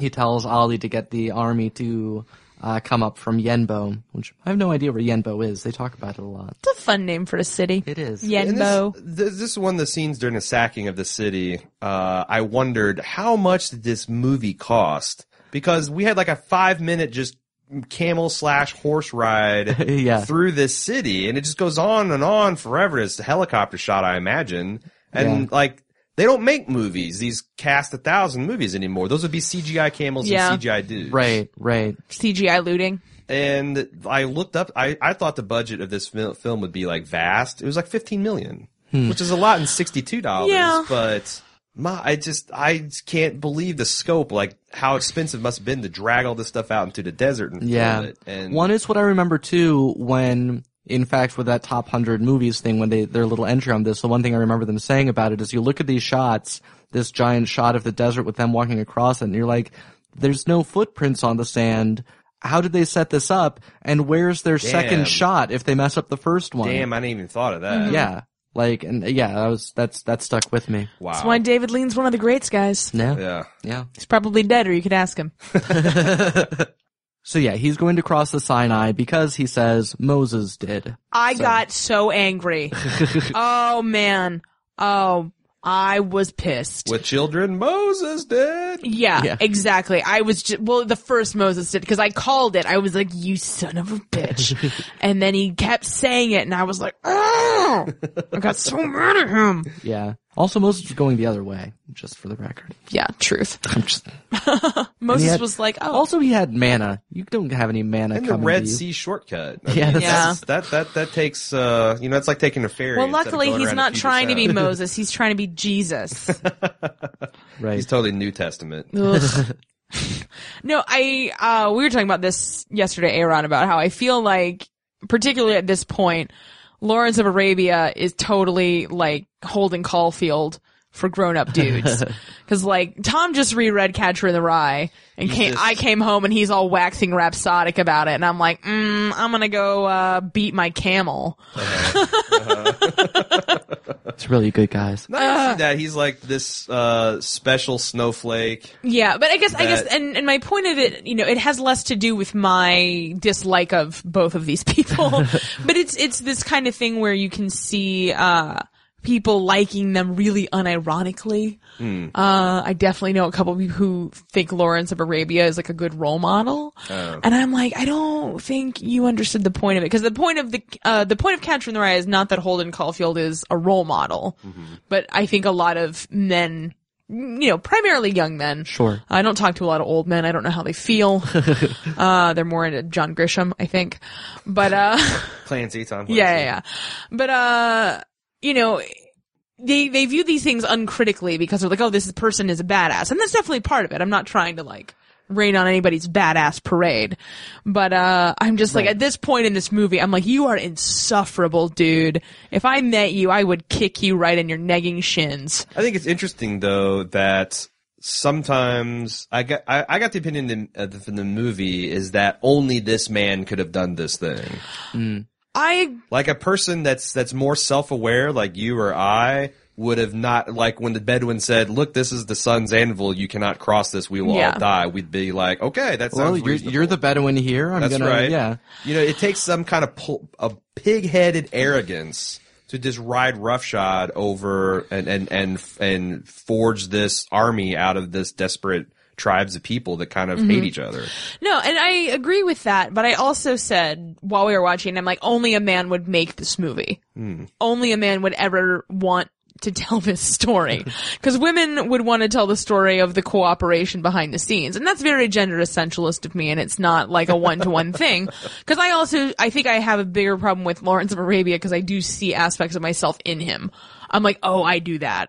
I do that all the time. People are like, don't cross that desert. And I'm like, mm, what if I did though? Yeah. What if we went there? Didn't want to until you said that. Oh, now I have to. Negging through actions. Uh, no, but I, you know, it's, it's, but, you know, it's fascinating, but again, it's just not necessarily, I mean, maybe Catherine Bigelow would make this movie, but even Catherine Bigelow's movies that are about like That's the Hurt Locker Yeah, yeah, lady, yeah. right? That's about the cooperation of a team. Yeah, that's Hmm. true. And, uh, what was the other one that she did? Was she Zero Dark Thirty? Yes. Okay. Also, yeah. which is also also about, a teamwork. team. Yeah. Whereas this is so much about this charismatic leader. Uh, and women don't get down with that too much. Like we hate Cheryl Sandberg. Uh, we get mad at her because we're like, why are you being such a glory hog, bitch? Mm-hmm. Like, why are you like this? I mean, there's a lot of problems with her, Mm-hmm. but, uh, it's, it's just, you know, it's such a male movie, not just because there's only men in it. well, cause I mean, Zero Dark Thirty and all that. Were there women in those? I don't. Well, yeah. well, yeah, there was the uh, Some women- redheaded intelligence expert. What's her Right, name? Jessica Chastain. there you go. Um, I don't know. It's, it's just such a male movie. Right. It's so about penetrating the desert, Ooh, you go know? there. Well, w- speaking of which, somebody's about to meet a sarlacc, so let's continue Right. after my gender-based rant. As previously scheduled. Mm-hmm. So the kids, uh, F- uh, Faraj and Daoud, who, Who are the C3PO and R2D2 of this movie, Yeah. and I love them so much, and I'm about to be very upset. Okay. yeah, well, because they're all they're saying they're tired, and T is like, "Oh, we're gonna be in Cairo. You're gonna have these nice beds." Uh, they see a pillar of fire, and one of the kids is like, "Oh, that's dust, dude." And I'm like, haha, Moses is an idiot. Uh, and then there's a sandstorm. Can you imagine those seeing one of those freaking uh what do you call those sand spouts like Yeah. in at sunset? You would totally be forgiven this, this thinking that is a Oh, pillar of yeah. fire. Listen, Yeah, I'm not yeah. saying I wouldn't have peed my pants. I would have followed that thing. I would have been Maybe like, said and God, worship I've been this." trying Yeah, to find you for you know, Evs, let's- dude. Yeah. Let's see Yeah. where this guy's going. I like the look of this. uh, T loses his compass in a son- in a sandstorm, but he's like, "It's all right. We just need to go west. We'll hit the canal." Luckily, the sun is the real star of this picture. That's right. Mm-hmm. Because we see them riding toward it. Mm-hmm. It does more than anviling. It also guides where he travels out. It's the desert. a it's a more dimensional character than any woman in this movie. Uh, but then in another sandstorm, uh, Daoud apparently wanders into some lightning sand, which is a Hmm. thing that exists in this universe. Mm-hmm. I was holding out for the ROUSs. yeah. well, that was our first thought. Even though I get very upset in a minute, but I'm like, quicksand does not exist. I'm like, Yeah. that's not a real thing. It's not really. Especially in the desert. Like what quicksand does exist as a form of uh sim- what is a non-Newtonian fluid? Right, is sure. Water infused sand. yeah. yeah. It's like a, yeah. it's like a This swamp is more thing. like this is more like one of those like tiger pits from the most dangerous game Mm-hmm. that somebody dug and then With was like, Stanley Robinson. "We're just going to put a little bit of sand on the top. Probably some little fatherless child will fall into it." yeah. So I, I I prefer to believe it was either, like you said, a sarlacc or a very large antlion, like an un, a previously undiscovered by Western Yeah. science antlion, Right. that just eats urchin boys in the desert, oh man, bastard urchin, but it really craves the taste of bastard.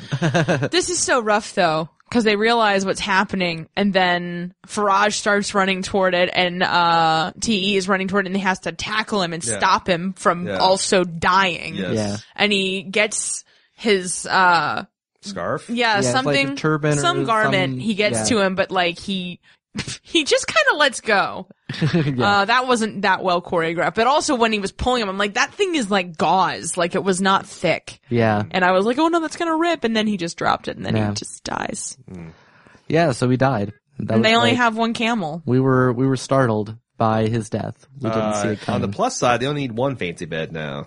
Yeah, that's oh right. man i was really looking forward to him being in that fancy bed because i love a fancy bed Yeah, a fancy bed is one of life's true pleasures Can you imagine if you like sleep on a sheet in a desert, being in a bed being in a fancy bed? no i Pillow cannot bed? imagine that for i've only ever been in a fancy bed No, like yeah, I mean, insofar every bed as is- our bed is fancy. right. Like I guess that's what I feel like when I lay on a Tempur-Pedic. This is what this is how men is sup- man is supposed to sleep. Yeah, yeah, yeah. I got my shitty fucking you know beauty rest coil shit. You Like, do look really pretty today. Thank you, thank you. I did get my beauty rest, but there's this damn pee that I can't quite find under my many layers. That's that's keeping me. Up at night. well, I'm sure one day uh, your prince will come or That's what I'm something. waiting for. My Yeah. prince, my chic. uh, Rad. Yeah. prince Faisal. I'd marry Prince Faisal in a heartbeat. Prince Tempur-Pedic. Yeah, there's actually a very long inside bald move joke about how much money it would cost, uh, Sheik would have to pay to get me as a harem girl. and I'm saying there's a substantial Prince Faisal discount. Just so you know. I think it's interesting that you would charge a lot of money because I wouldn't. I'd be like, like, sign me up. Let's go. Let's do it. Well, it's like the thing is, you gotta. There's also like. Would know, you if it have was to- a- wait, did if you it's say- a female chic? It would be a discount too, because you know I don't have to switch teams. Right. It's, it's more convenient. When you say to be bought as a harem girl, are you gonna transition? I what? Uh, that would be a lot more expensive. But that would be their like that's their sunk cost. You know what I Yeah, mean? That's true. That's true. Like they're gonna pay for it, I assume. yeah, that boy. That's you. Wow. I need to have you on for more of these. Listen, chats. I'm really That's um, a game changer. I'm not sure if I'm on the spectrum or what the deal is, but I'm very detail oriented. And Uh-huh. if you have a crazy plan, I am going to fact check it. yeah, Yeah. yeah, yeah. Harem. I was thinking more of a harem girl in the ironic sense, Mm. but the actual transition sense. That's uh, you know, because I even if I got like say twenty million dollars, I don't know. You can you just go back. You know, it's not like they can just be like bloop, you're a woman, bloop, you're a guy. No, no, no, no, no. I mean, there's uh, Like I there's feel like varying. genitals would look like you know one of those uh, like Don uh, Donatella uh, Versace. Is that the one who's like had all the unfortunate Yes, plastic surgery? yes. Oh, right, Like yes. like you take your dick, you turn into. a Vag, I was you like, turn it she back to doesn't dick, make it's just gonna genitals. Be a Franken genital at that Yeah. point. Yeah. no, There's yeah. no doctor in the world that can get natural. I don't think there's coming. I don't. I think if you're gonna, that's why I think it's so difficult to navigate around the taboo because once you've made that decision, I don't think you can come back from that. Yeah. Like you've only got so much raw material that they can use. Sorry, Prince Faisal. That might be a, a deal No, breaker. well, Well, we'll see if it comes up. I'm just going to the situation not, and not going to say anything. You know? Yeah. yeah, Because you know, you never know. It might not come up. yeah, After I got trans, it would certainly not come up. yeah. well, for you, Prince Faisal, on the other hand, That's true. Look out. So They call him the sun's anvil.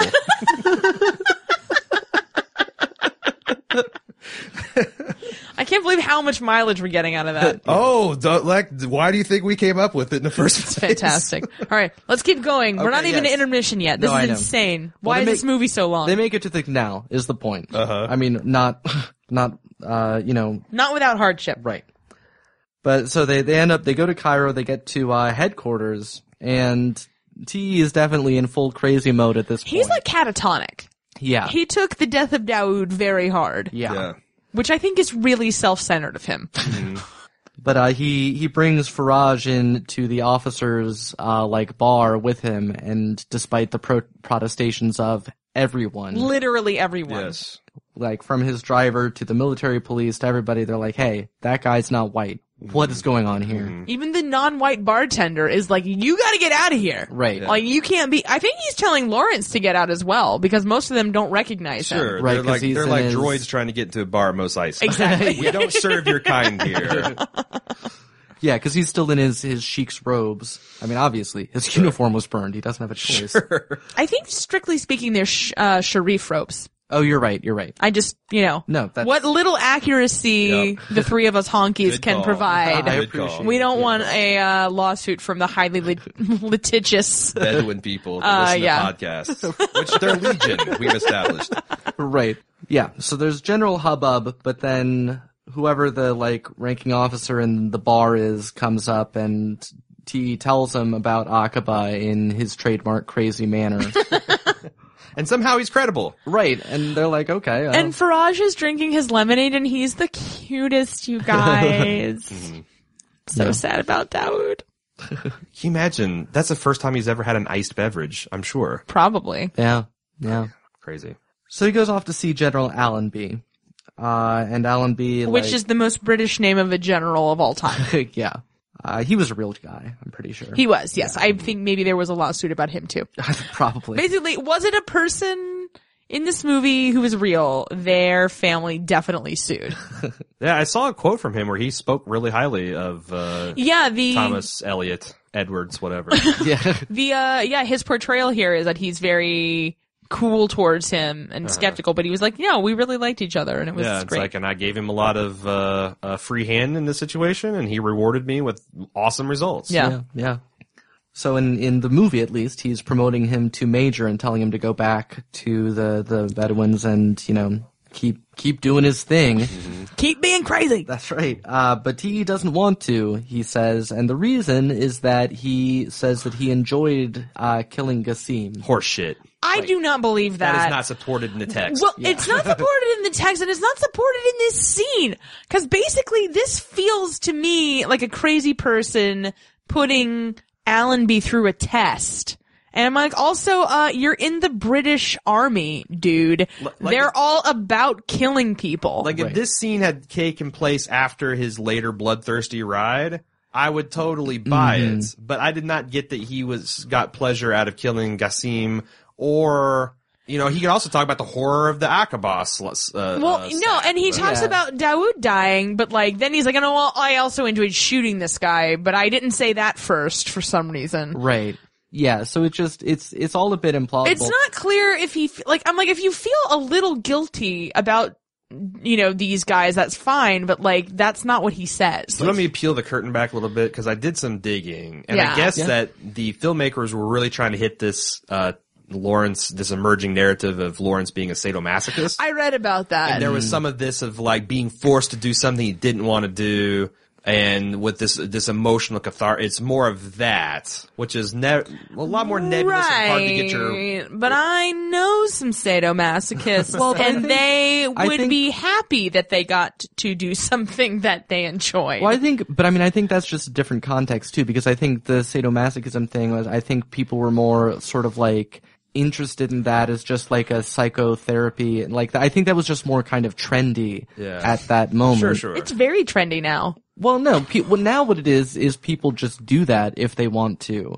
But I think it was more Oh, just I this see new what you're idea, saying. and everybody was so, so like, oh, what here's is another this? take because I know some fetishists myself. And so if you're a fetishist in a repressed culture or you grew up in with this kind of repressing this, there's this fear that if you give in to these urges, holy shit, what kind of freak am I going to become if I actually start indulging in these things? Like, Hmm. you know, you start, you're a teenage boy, you start in softcore and then you see your first anal scene and then it's like, you know, where does it end? Boy, that's a leap. Suddenly- Yeah. Sud suddenly you're watching snuff films and you can't even get released. Like it's, it's a problem. You know, no one talks Wow. about the problems men face in society. but I think They that they're, they they're- do. They really do. I do stand up comedy. There's no shortage of people talking about men's problems. Uh, very true. Um, my attempts at irony are failing. Uh, so anyway, I think that there might, they tried to go that where he was scared of that side of But it. he didn't look scared at all. Really? I didn't think he looked scared. I don't know what he was, cause that's the thing that's, Well, one- that's- my one critique of O'Toole's performance is that I really didn't get anything that he was trying to I put don't down. think this scene makes any sense or hangs together in this movie. I mean, Yeah, the well, part where he gets promoted the to judge has major. ruled. yeah yeah well he's i mean he is he is like he is pretty like opaque i mean kind of throughout the movie really and i think that i mean i think that's part of you know that was a choice um But then you get to the end of the scene, he's like, oh, okay. right well 'cause He's, that's he's just like, all right, I'm done yeah so with the- that. yeah so the rest of this scene is is you know first of all alan be very like uh, you know he's dealt with this kind of thing before is just very you know nonsense i'm not not even gonna engage with your silly uh, you know, feelings and just talks about Right. things and it's like, oh, you're gonna get a decoration, all this stuff and talks about strategy and the whole time everybody else, like everybody else in headquarters is like gathered around like watching and staring at him and everything. That's the thing. I felt like he was really playing hard on his ego. Yeah. Like I'm Yeah. in maximum flattery mode. Right. I could play the whole deserter firing squad. I'll shoot you yeah. card, but I'm gonna go with the whole yeah, go with the Madib thing. Yeah, yeah. So yeah, he's uh he tells first of all he tells TE that the English have no ambitions in Arabia. and his Liar, nose liar. grows. Right. Dangling. He's dangling off an electric uh, Yeah. wire as his pants were on fire. Yeah. And his nose also on fire yeah. because obviously it's made of wood. When he also uh uh gives he agrees to all of TE's requests, including for artillery, which then there's a little conversation with Dryden afterwards where he's like, uh, you know, we can't give him any artillery, right? And he's like, Oh yes, I know, but that's uh I'm fine with that. I just have to follow orders. I take no responsibility for anything. Sure.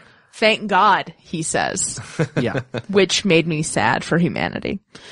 Do we? This was the scene also where Faisal talks about the Geneva Code and how the Turks uh, treated Yes. Bedouins harshly, which Yes. was the other line that sends shivers down my spine. Yeah. And Yeah. completely, I mean, they did not intend this to have so much, you know, cultural impact. Well, they on an couldn't have American known watching. how crazy. low the United States Yeah. would see. yeah. Yeah, but I thought it was interesting having this conversation about these guys in a sympathetic light. Um, you know, it's it's I- it's it's really crazy.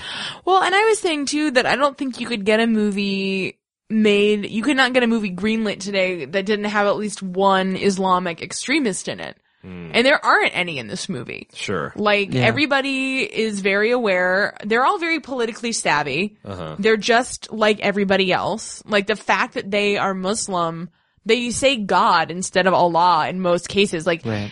being Muslim in this movie is not set up as being particularly different than being a Christian. Well, and it makes. I mean, it's you know a lot of the the main conflict, the main military conflict, is between two Muslim sides. You know, the Turks and the and the Bedouins. They're all they all have the same religion. Mm-hmm. Yeah. You know, it's just it's just a military conflict. It's not a religious dispute. Well, one open question, I guess, that m- is, you know, arises in my mind from this discussion is, were there Muslim extremists back in the day? Or did the, I mean, I assume there's always, I mean, I think with any religion throughout all of history, th- I'm saying this without even looking on Wikipedia, but, uh, I mean, you know, I think every religion breeds extremists. I think that's Sure. the nature of religion. but there's like, But I ex- mean- there's extremists and then there's like a particular stream of like, uh, like hating Western culture. yeah. I mean, you'd have to figure there would be because they were coming in. they were But that's what I'm like, saying hey. is like, don't you think a part of this is self-inflicted gunshots? Well, right. shooting our own self in the foot that's now you know a hundred years later this is why all this you know we ha- we have this Mm-hmm. region so fucked up yeah.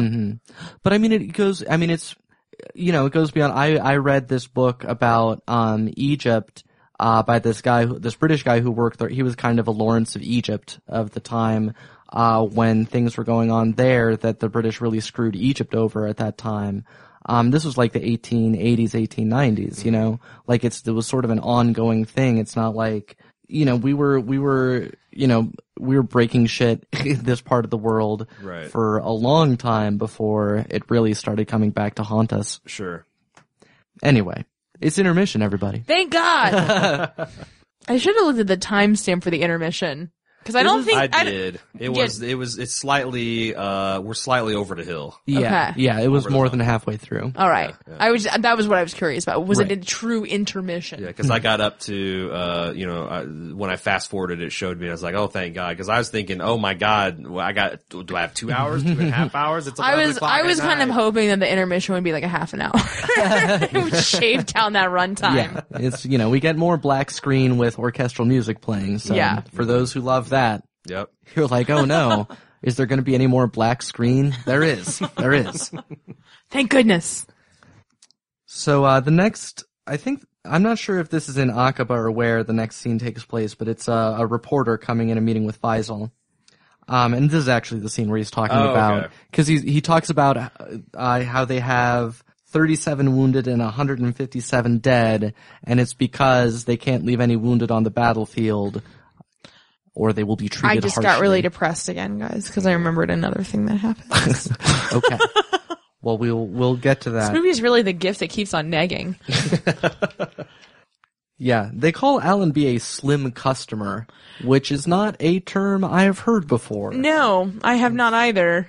But it's a look. This is a movie being directed by a British person. this is what americans say who's right named right Who's named David Lean? Yeah. So I was like, oh yeah, that's he just made everything's I about thought thin uh, and what fat is with it? him. Co- uh, a cool, a cool customer. right is or the a- thing. a slick customer? I don't know, but That sounds upsetting. Yeah, it That sounds it like more- something- it sounds more feminine than this film's trying to be. Yeah, uh, number one. All but, right. but no, I, I think yeah, you're right. It's a British dude trying to think like this is something Americans say, right? well, but then they do get that great line where uh, Faisal says, "Oh, now you are talking Turkey," and I love that. That scene was one of my favorite. Just, It's that so exchange meta because they literally are talking Yeah. turkey. yeah. No, but I just I loved that exchange with him because you know again, and you see this I think especially with Prince Faisal because you see him interacting with the imperialists more than anybody else. But like he's like, listen. I know what's going on. That's the first thing that Ali says to Lawrence, basically, after Lawrence calls him a murderer. Yes. Uh, He's like, well, fuck you, buddy. I was educated in Cairo. Yeah. So, uh, you can eat my poo. Right. I have also read books. Yeah. Right. Well, and the reporter is very straightforward in saying, yeah, powerful people back in America want to pull us into the war. So my job is to come here and make the war look exciting and fun. Yeah. Like he doesn't Like wars are. sugarcoat it at all. He's like, no, this is propaganda for powerful U.S. interests. Like, For the Hawks, man. yeah. I also like how the Faisal navigates these corridors of power with the European with the same sense, like the same sense of ironic detachment that I use in airport security. Like, yes, yes, but yes, you're so pow- okay. I'll assume the position. Oh, I'm. Oh, I got extra screening. Oh, how well, how surprised. You know, it's like he's got this thing where it's this big, powerful thing he can't really fight against. He knows he's being lied to. He knows it's all a bunch of bullshit kabuki. Yeah. But he's still trying to, you know, make the best of it. I really, Well, if they ever decide to play ball in his favor, he needs to make sure that they know he knows how to play the game. sure. Right, right. Right, right. I think it'd be very discomforting to be like that general, that diplomat, and they're talking to this guy who knows. Like, I'm not, I'm not, I'm, I'm not going to let you think that I'm this big of a fool. right. It's not that dis- I feel like that's just a very like you see it all through this movie. The Brits are so about discipline and order. They don't care about what's true. They're like this is the way it's supposed to be and they throw a tantrum when you don't play along with that. Yeah, yeah. So we get a scene of blowing up a train track, which has been uh, foretold that this is their their main strategy going forward is blowing up trains. Uh, they machine gun the train, and uh, Tia has a bit of difficulty stopping them once they get going with the machine guns. Uh, but then they charge down and loot it.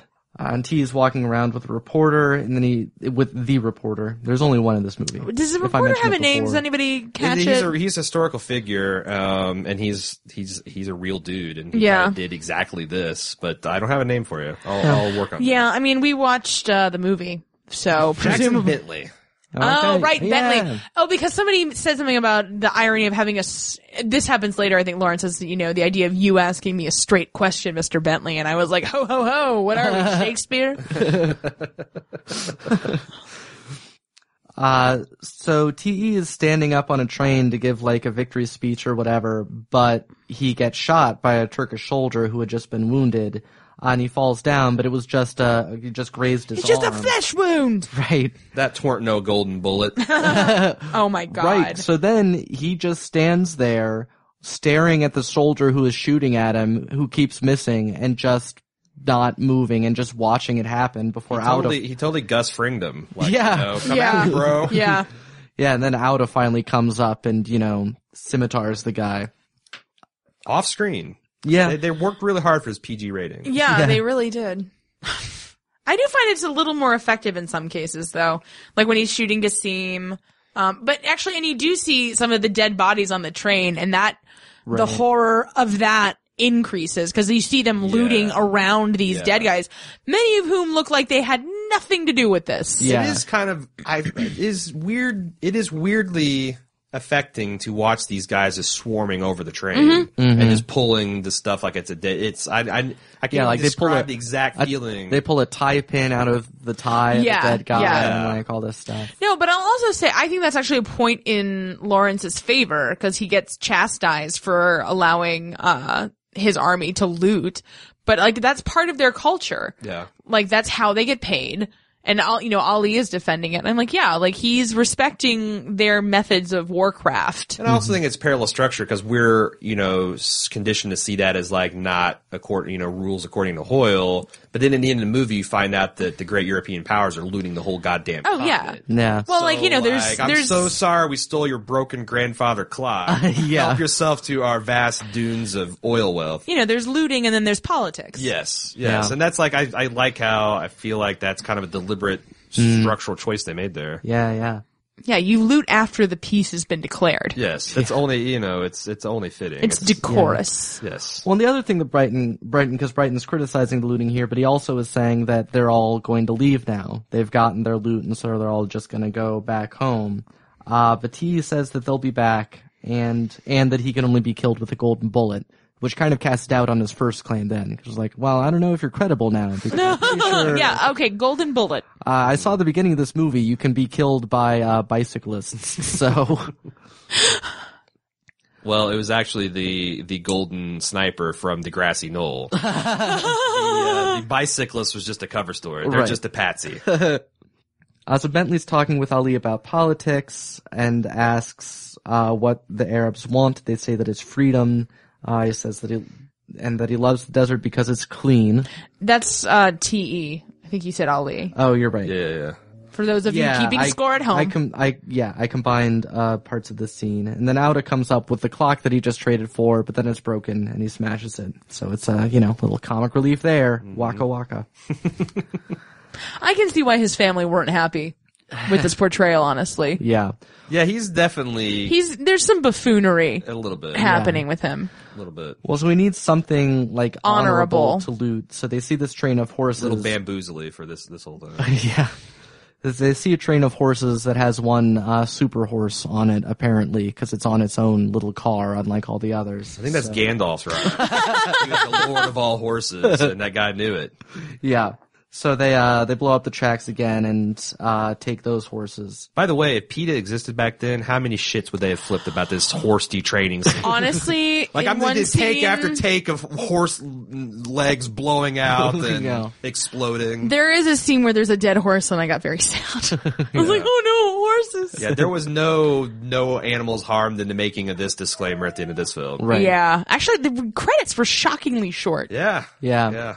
Well, that's, I mean, eh, movies have gotten shorter, but credits have gotten longer over the years. I, I Yeah. saw, like, at some point some study about it, but I mean, That's it's- where- well, that's where 75% of they- movie credits are explicitly uh, denying things being harmed in the filming of it. So, I mean, that's how in this PC movie culture where you can't kill horses.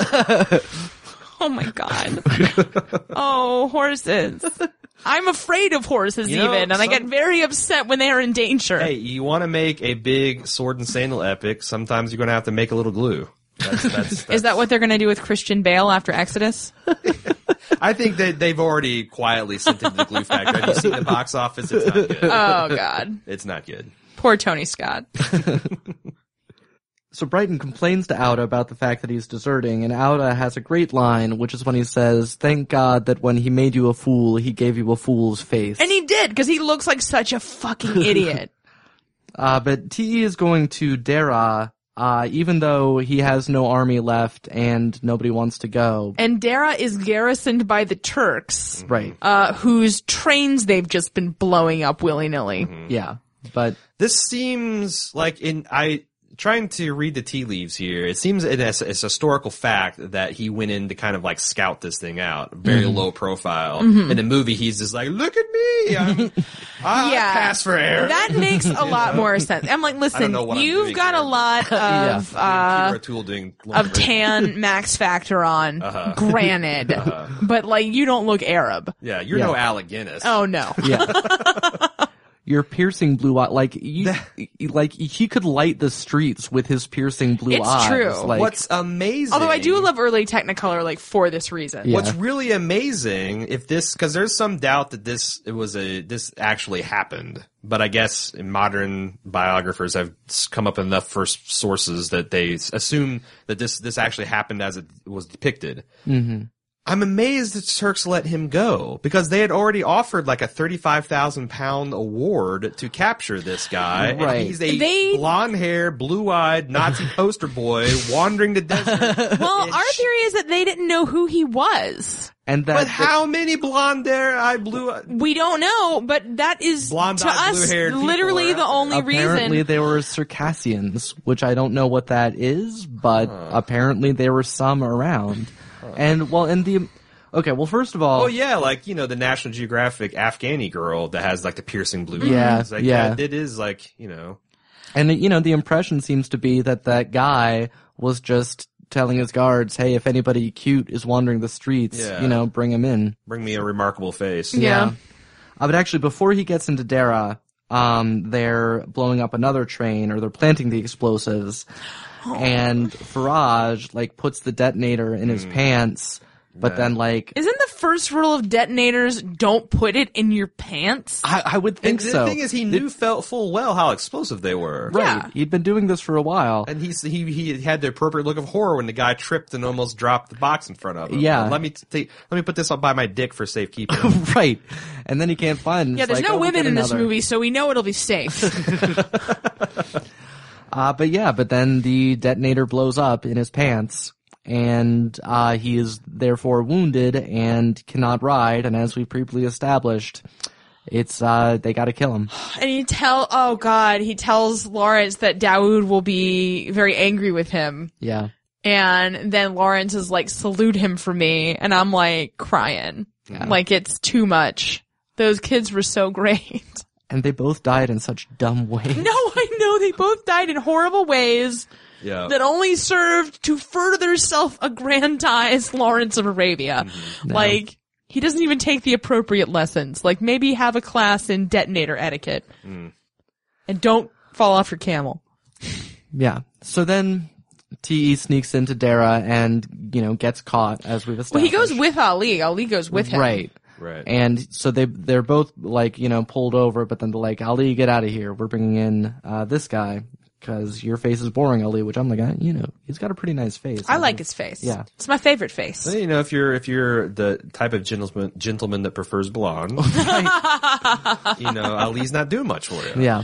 Well, because yeah, because then once when he's in there with uh, Commander, I don't know uh, what his name was, the Bay.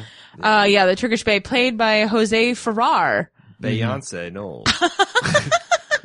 Turkish Bay, Right. Anse Knowles.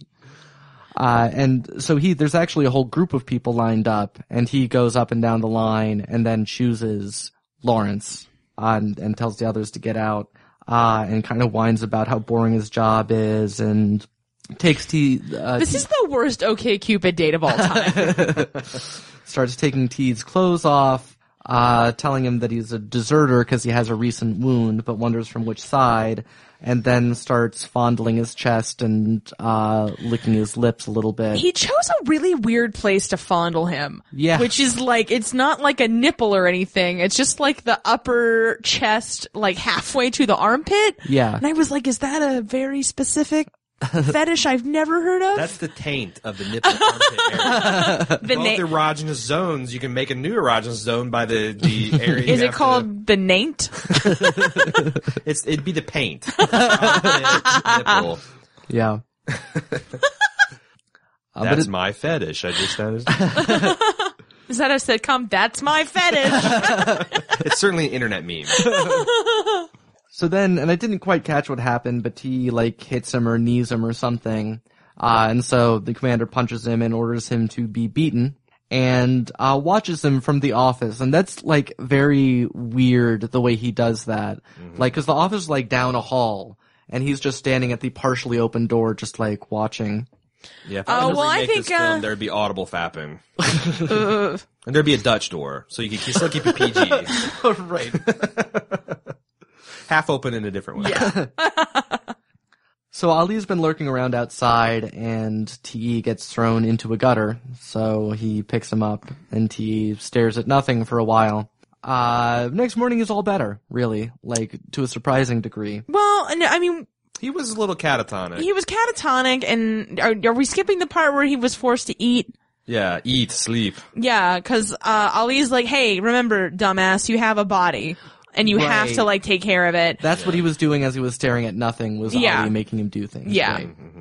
and he finally did because Ali knows best. Yeah. And, you know, then he's like, fine. Coming soon to the WB. Oh man. Is WB still around? I don't know. I think it- no, it's a CW. It's a Right. CW. The new CW. yeah, Ali knows best. Yeah. I will totally watch that. CW. We'll podcast. Is this him go following T. E. Lawrence around, bitching, eat, Actually, sleep, get I a think, job? I think it would be funnier if he had like a teenage daughter with like anorexia or something. yes, yes, that would be funny. Yeah, and T E says that he would have cracked and betrayed them if they'd actually been torturing him for information. And Ali's like, yeah, anybody would yes, have. it's That's torture. That's the whole point of torture. Have you not been watching? I was gonna, CNN yeah, I was gonna say, have you not MSNBC? read this thing? I didn't ever read the report, but somebody made uh, eleven memes Oh yeah. that pulled out some pertinent facts, and I was like, I'm appalled. no. and then I continued watching not Yeah. anything about the, that. rectal feeding and hydration is where. That is really the worst. Yeah. Ugh. For more, read the CIA torture report. Yeah. okay. So We're almost there, man. yeah. We're so close. so they're in Jerusalem. There's an English band playing, and T's there in Dun, uh, dun, dun, dun, dun, an dun, actual dun, dun. uniform, which he tells some other random officer that it's borrowed. And uh, the guy says, "Oh, somebody must have pinched it, bloody wogs." Mm-hmm. And he's like, "Oh, He- Well, he does. He flinches, and they're like, "Oh, we're not uh we're not there yet, are we? oh, you're you're one of those wog lovers." I see. Uh, Wow. Is that was is that an Arab slur back then? Uh it was apparently. it was Or is for that just a all generic- it was we- for all all the colonial subjects of, of the British Empire. so were if we wogs, didn't because I know it was specifically make India a, a lot. slur for your ethnic subtype, we have a catch-all slur just for you. I Well, they think, were and I pretty may be busy. making this up, if They're but busy with the empire. It's if like- I, I I heard this at some point, it may or may not be true. I believe wog comes from somebody trying to get people to call uh in India call them a worthy oriental gentleman as like instead of whatever I believe the N word is what they would call them at the time. Uh-huh. Uh, and so they uh, were like, oh, worthy orient. And so they started calling them wogs and it became just as much a slur as anything we'll take your else. political correctness and make a slur of that too. yeah. this is depressing. Yeah. Um, the more you know." the more depressed you get. It's- Yeah, that's true actually. I was very happy before I learned things. So T goes into Allenby's office. Uh, Faisal is there, uh, telling Allenby that he knows full well that the British and French have already signed a treaty about how to divvy up his land, and that Allenby can keep lying about it all he wants, but Faisal is not going to be convinced. Allenby continues lying about it. Allenby's like, "Oh, great. Yeah. I was really hoping to continue lying to you." yeah. Hmm. And then T's like, what treaty? And Faisal's like, ah, see, he knows how to lie. And then, Faisal, at this point, I, I read as he thinks that Lawrence is fucking them and has been fucking them for some time. Uh, And that is actually what was going on in reality. yeah, Yeah. yeah, yeah. that Uh, he- but yeah, the the movie is more like, "Oh, he's this innocent Jesus." Uh-huh. Still. right. But it's weird because it's like such a weird portrayal because in real life, apparently, uh, Lawrence was adopted as the son of Prince uh, Faisal's Oh, father. wow. oh. And that was one of the things that the biographers point out that like he had a 35,000 pound bounty on his head and none of the Arab people that betrayed him. Yeah. They, yeah. So, so he was actually a bigger asshole as far as keeping knowledge from them and more beloved. Yeah. Was the film, the guys were more skeptical of him and he was more innocent. Yeah. Right. Although, because he didn't know about the treaty, but the Dryden really goes after him. He's like, you know what? You didn't know, but you knew. Yeah. And Yeah, that's you were Just, true. you Great were, appetite, desolate places, two Uh. and two together. Right. And s- the fact that you were lying to yourself doesn't mean you were lying less. It means you were lying more. Mm-hmm. You know, which I thought was, uh, No, I mean, and Dryden doesn't have much to do in this movie. He mostly just sits around in like a suit. smirking. Yeah. but this was a really insightful scene. That's Claude Rains, by the way, playing Dryden, No. uh, who I think was in Casablanca Uh, yeah, but he, or like Fantasy Island or something. he was also, wasn't he in a, like a, he's also famous for being in a horror picture. Was he, uh, like Wolfman? Was he the I don't Wolfman? know. I don't know. Was he Laszlo? I I think he was. No, yeah. Well, 'cause was that would he? have been, it would have been about 20 years. yeah, that's true. I don't know. Maybe it was Only we had Laszlo. the internet. Ah, Only guys. we had this. Vast- Why are we podcasting from this desert? You have Bedouins to know what we're cross- talking yeah, about. You have to cross 20 mi- 20, 20 days with a 14. Uh, let's meet at the sun's anvil, Aaron said. um, anyway. When our AOL subscription runs out, the camels will begin to die. oh, the Invisible Man. That's Uh, Oh, which I never saw. Wink. oh, he's Prince John Adventures with Robin Hood. Holy shit! With Errol Flynn? yes, sir. Oh, yes, I, ma'am. Rather, Uh, you know, I don't believe in honorifics. Mr. Smith goes to Washington. He was a senator. Wasn't everyone this is why we don't look things up on the internet. Well, It right, leads yeah. to 30 minutes of navel just gazing. yeah, and just And he was the Wolfman, I think. He was in the Wolfman. I don't know if he was the Wolfman. I wasn't Lon Chaney the he was Wolfman yeah, adjacent. you're right. You're right. He was Wolfman adjacent. Six degrees of, of Wolfman. Wolfman. Yeah. Uh, He was a domesticated Wolfman. yeah. And he was Captain Louis from uh, Casablanca. Oh, that's who he was. Louis. Yes. Oh, Yeah. kablam. Yeah. I'm doing finger guns, It's all everyone. so obvious now. you know what else is obvious? We're almost done with this movie. yeah. yeah. There's also uh Allenby notices in some point in this scene that there is blood on TE's back, which and that was where cuz we had thought I had thought, "Oh, I guess he still just wasn't healed," but apparently maybe the idea was that no, he's been having that inflicted. So But it's not communicated well at That's the thing. all. No. It- it- it- both it- it's both theories are equally valid in my opinion. Yeah. Yeah, because yeah. you know he's got that. Well, because he doesn't do anything about it. Like this is a long scene and he's just like, what? I'm just gonna bleed out.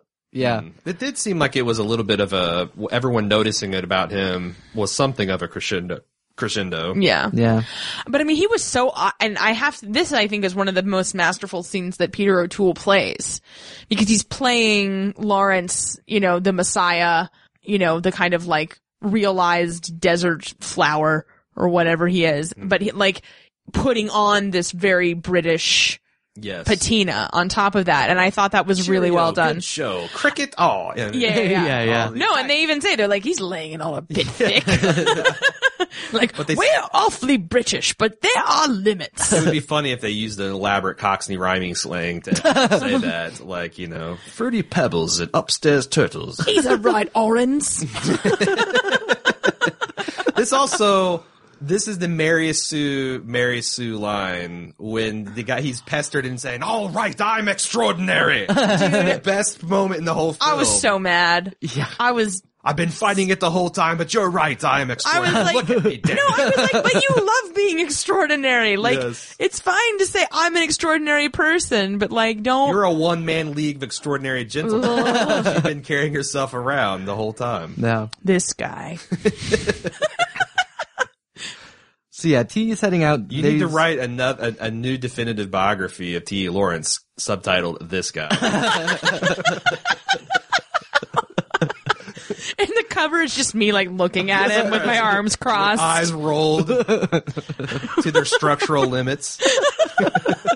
I've been working on that. So yeah, he's heading out there. He's s- promised that he is going to take Damascus with the Arab army before the British get there. I'm going to give it to them. Yes. Uh, yeah, T comes along to join with a bodyguard of murderers, apparently. Everybody's like, hey, that's a bunch of murderers. Now there. And he's gone like, even crazier. Yeah. Because like this is a nut job move. Yeah. Because like everybody's like, oh. He's got Boba Fett, IG88, Yeah. Dengar, even. Like, this is a murderer's row he's Yeah. got with him. No, and like all the murderers are like, ha ha ha, because Ali rides up, he's like, what the hell? And they're like, Bleh. we're buddies with Orange now. You can't stop us. Yeah. I mean, the se- sequence in the cave where he nurses him back to health is where Ali firmly takes the moral high ground and Oh, becomes the yeah. real hero Yeah. of the movie. Yeah. AKA my boyfriend. Uh, the British staff is making plans to send Brighton off to go to the Arabs to find out where they are in order to coordinate with, with his them. dumb face. That's right. Uh, there's bombs going off on the horizon and, uh, you know, the British army marching. Is that when uh, Ali says, "God help the men who sleep under that"? Right, which I right. thought was really good. Yeah, and I, because you know, that's- well, we the new arc for him is sort of this contrast between his acceptable levels of violence versus Lawrence's. Right. Um. Right. But I mean, I just thought it was a nice humanizing moment because I've never fought in a war. I'm a giant coward. Uh, but like just, you know, to have that empathy for your enemies and, well, and again, and it's, it's something they didn't hit that hard at this point, but like in the past, they were hitting really hard. Like this is a mechanized war. Yeah, and You they- know, all of this new innovation, which didn't do anybody much good in the trenches, honestly, but here is very effective. Right. But just being like, oh yeah, by the way, like this is like shooting fish in a barrel Mm-hmm. with Yeah. these resources Or that you just have. artillery in general. Yeah. and, and yeah, yeah. Um.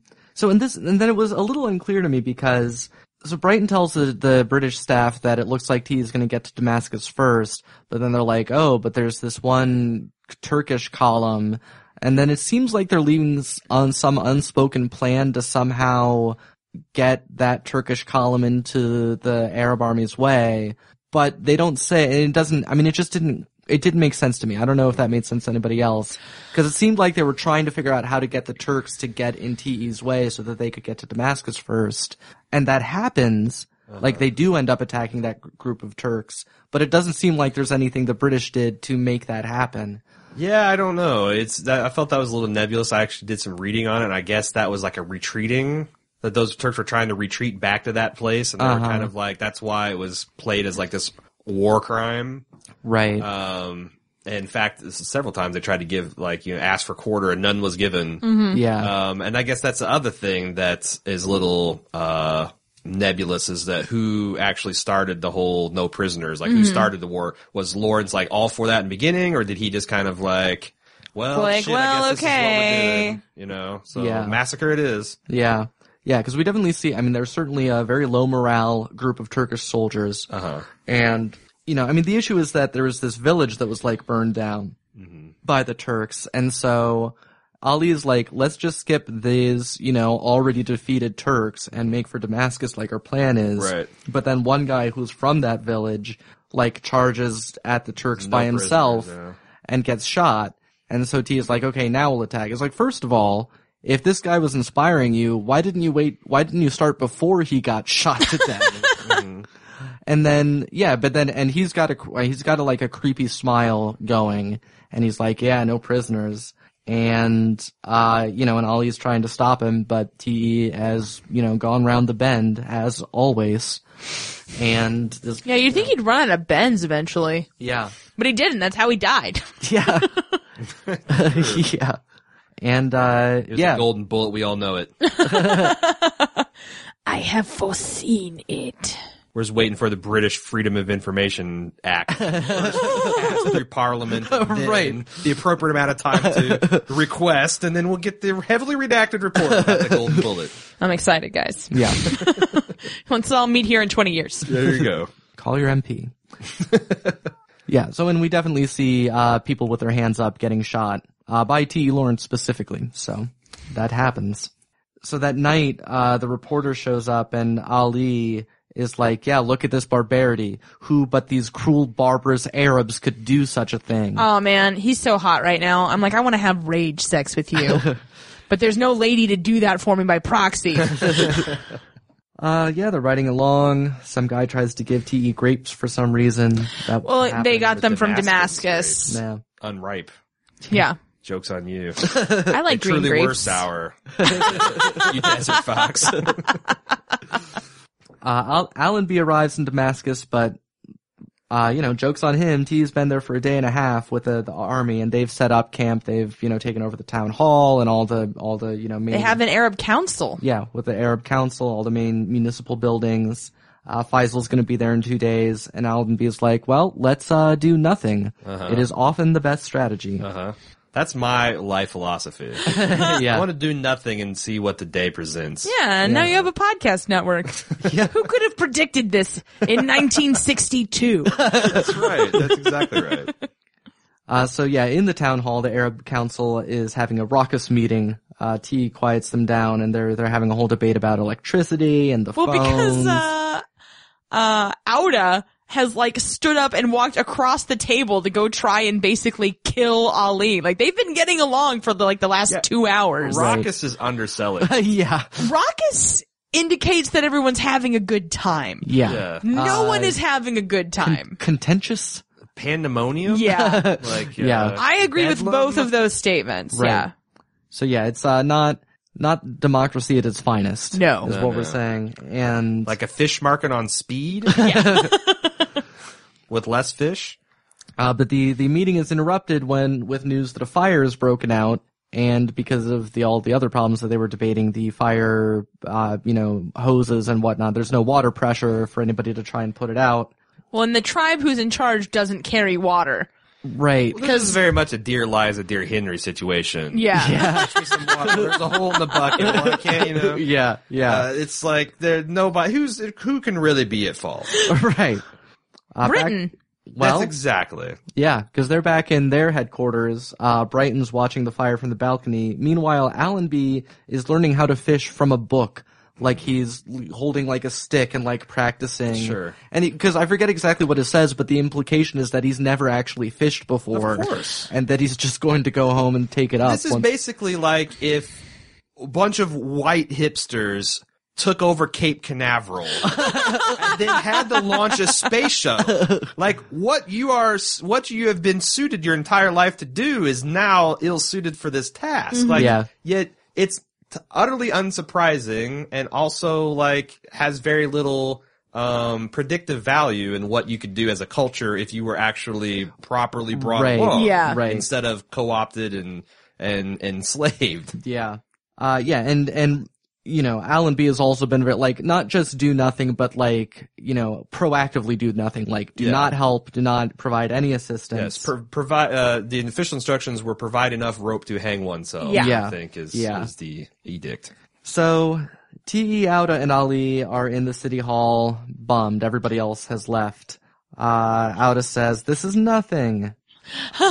Makes me think of Wag the Dog. Um, and Ali says he's gonna stay there and he's gonna learn politics. Uh, you know, but he's very depressed and, and outside he talks to Auda cause Auda asks him why he's crying. Uh, Uh, it's because Lawrence of Arabia is a dick. yeah. That's why. And Auda, Auda's not gonna learn politics. He's an old dog. He's gonna stick with what he knows. Looting. He's got Yeah. the Lord of all horses. What more does he? need? Yeah, man. Yeah. and he, I, I did think that was a great point he made. Like, oh, you got what you want. Now you're just going to leave. Yes, when you get what you want, you'll leave. Yeah. Right. And then Right. the other guy's like, no, I won't, because I'm British and loyal and saluting. And he's like, well, then you're a fucking fool. yeah. I'm riding off on my badass. you know. Check out my I horse. wish I could sell the Lord of the Rings reference and, and remember his goddamn name.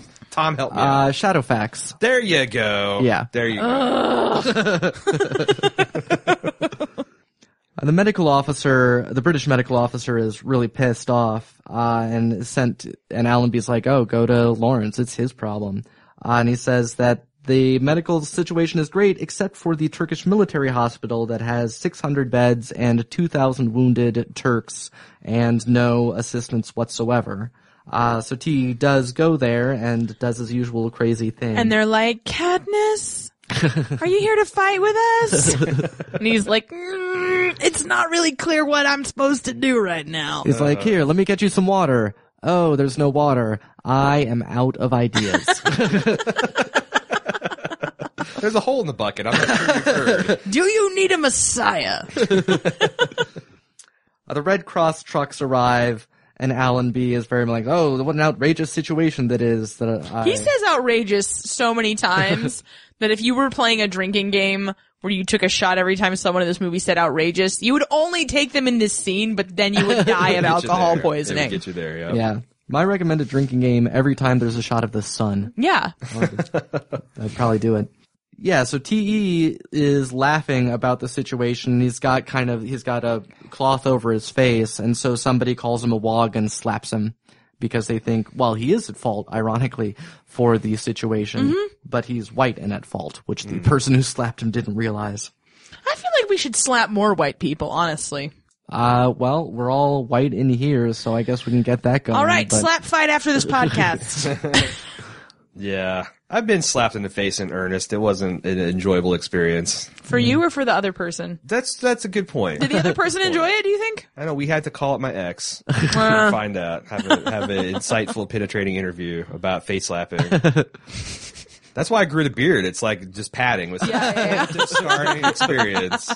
And now I hire a British uh, medical orderly to come in and slap me daily, keep me on my game. Hey, you know, uh, it worked for uh, the latter day messiah. All right, I'm extraordinary. I'll admit it. That beard is extraordinary. It's true. it's the beard of extraordinary gentlemen. So Fais- Faisal says that T wants to go home. Alan B disagrees, and he's making him a colonel now. And Faisal says, "No, there's nothing for a warrior to do here anymore. Uh, the war is over. Now it's time for peace, and that's an old man's game. Uh, it's just going to be negotiations and trading, and no heroics or anything like that." Uh, also, fun fact: Faisal was like 30 years younger than he was depicted in this movie. Yeah, they were very much of an age. Yeah. So I don't know why. Well, they'd written this great speech for him at the end. It's like, well, better. Because he only uh, Alec only has the one gear, and it's Obi Wan. Yeah. you can't be a 27 year old Obi Wan Kenobi. Yeah. Well, True.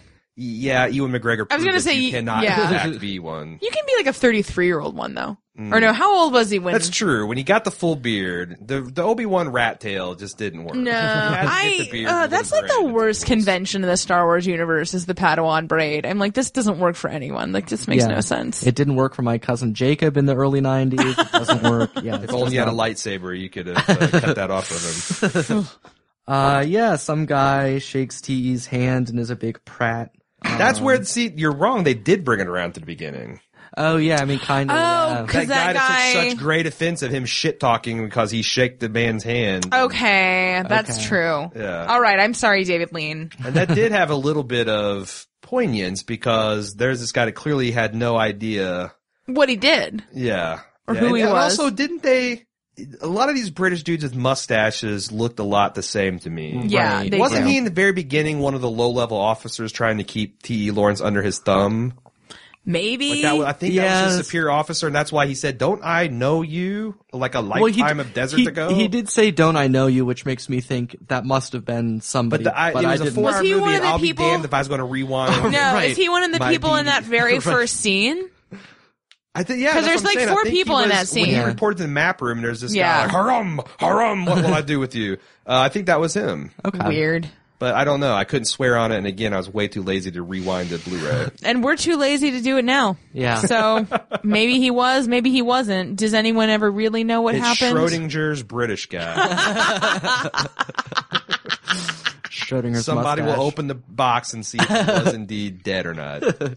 Uh, yeah, and that's pretty much it. T's getting driven home past like camels and trucks of soldiers, and and that's it. Not with a uh, bang, but with a whimper. This movie ends. Yeah, It's a really solid whimper. Like I Yeah, felt like, very, it's- I felt narratively very satisfied. Yeah. with the ending of this movie. agreed. And it's weird because there's like kind of these hopeful notes with uh, Sharif Ali, you know, learning diplomacy, and, Right. And uh, Faisal saying it's an old man's game, and I'm gonna negotiate the shit out of this, and like, nope, nope, no, you're not. yeah, Uh, it it turns turns out bad, but uh, what are you gonna do? Oh, Yeah, Yeah, I don't know. It's like uh, the other thing I'd like to know, um, in the the context of the '60s, like the airport was an up and coming place, right? I mean, it's very becoming cosmopolitan, and you know the the the oil wealth is starting to come online. So it's like I wonder if that was meant to be a little bit more hopeful. yeah. I mean, it's hard to say because I'm not sure because obviously you know in terms of just the Holy Land, it had been at war since like 46. Yeah. But as as far as the rest of you know, I don't know. I don't. uh, You know, I don't know what his context was. I mean, certainly they were shooting in, uh, what it said at the end, Jordan, I think. Jordan and Morocco is where they were shooting. Right. Um, so you know, it was uh, you know acceptable place to be filming a major motion picture at least. Yeah. Well, you know, Argo showed that you can like shoot and work for in Iran if you're a Canadian. Oh, Canadians can do anything. They all got dual Canadian citizenship. They pacified it long enough to shoot the movie and got out. Well, guys, we did it. Yeah, We made it to the end of Lawrence of Arabia We did it. twice. yeah. Yeah. Yeah. And in, in, in half the time, I'm actually somewhat impressed. Uh, we uh, we learned a thing or two about den- dense British uh, entertainments and how to compress those. Yeah. not Over- Downton Abbey itself. Right, but otherwise, I mean, over really pretty much over this off season, we've done a bunch of things where we had to be like, listen, we've got to, we got to get through this. Yeah. No, I felt Tom was our tus- trusty desert guide, Oh, he's great. leading us to Oasis to He's the Oasis. backbone of the whole enterprise. If it weren't for Tom, we'd still be in the first scene. Oh yeah, I do we believe. we would never have stopped talking about like just tangents and things like that. So. Oh, yeah, yeah, yeah. Like, All We right. probably reduced to burning matches. And oh, That really does hurt. yeah. Boy, this really doesn't translate to audio. Yeah, which of us is the most extraordinary. Um, but no, this has been this is cool. yeah. this is great. Thanks for having us here. Thanks for being on. This has Yeah. been awesome. And this, you know, again, lovely studio. Yeah, really Super great Glad we were studio. able to do this in person. Yeah, because me Yeah. A too. half hour remote cast would have been rough. Uh, It would have been. We all would have been very angry. I It'd think have by been the end of that. uh, the Skype's hammer. I think. yeah. Seventeenth time the audio went out and yeah. translated it. Oh like, God, yeah. Time to uh, rage quit. Yep. Yeah.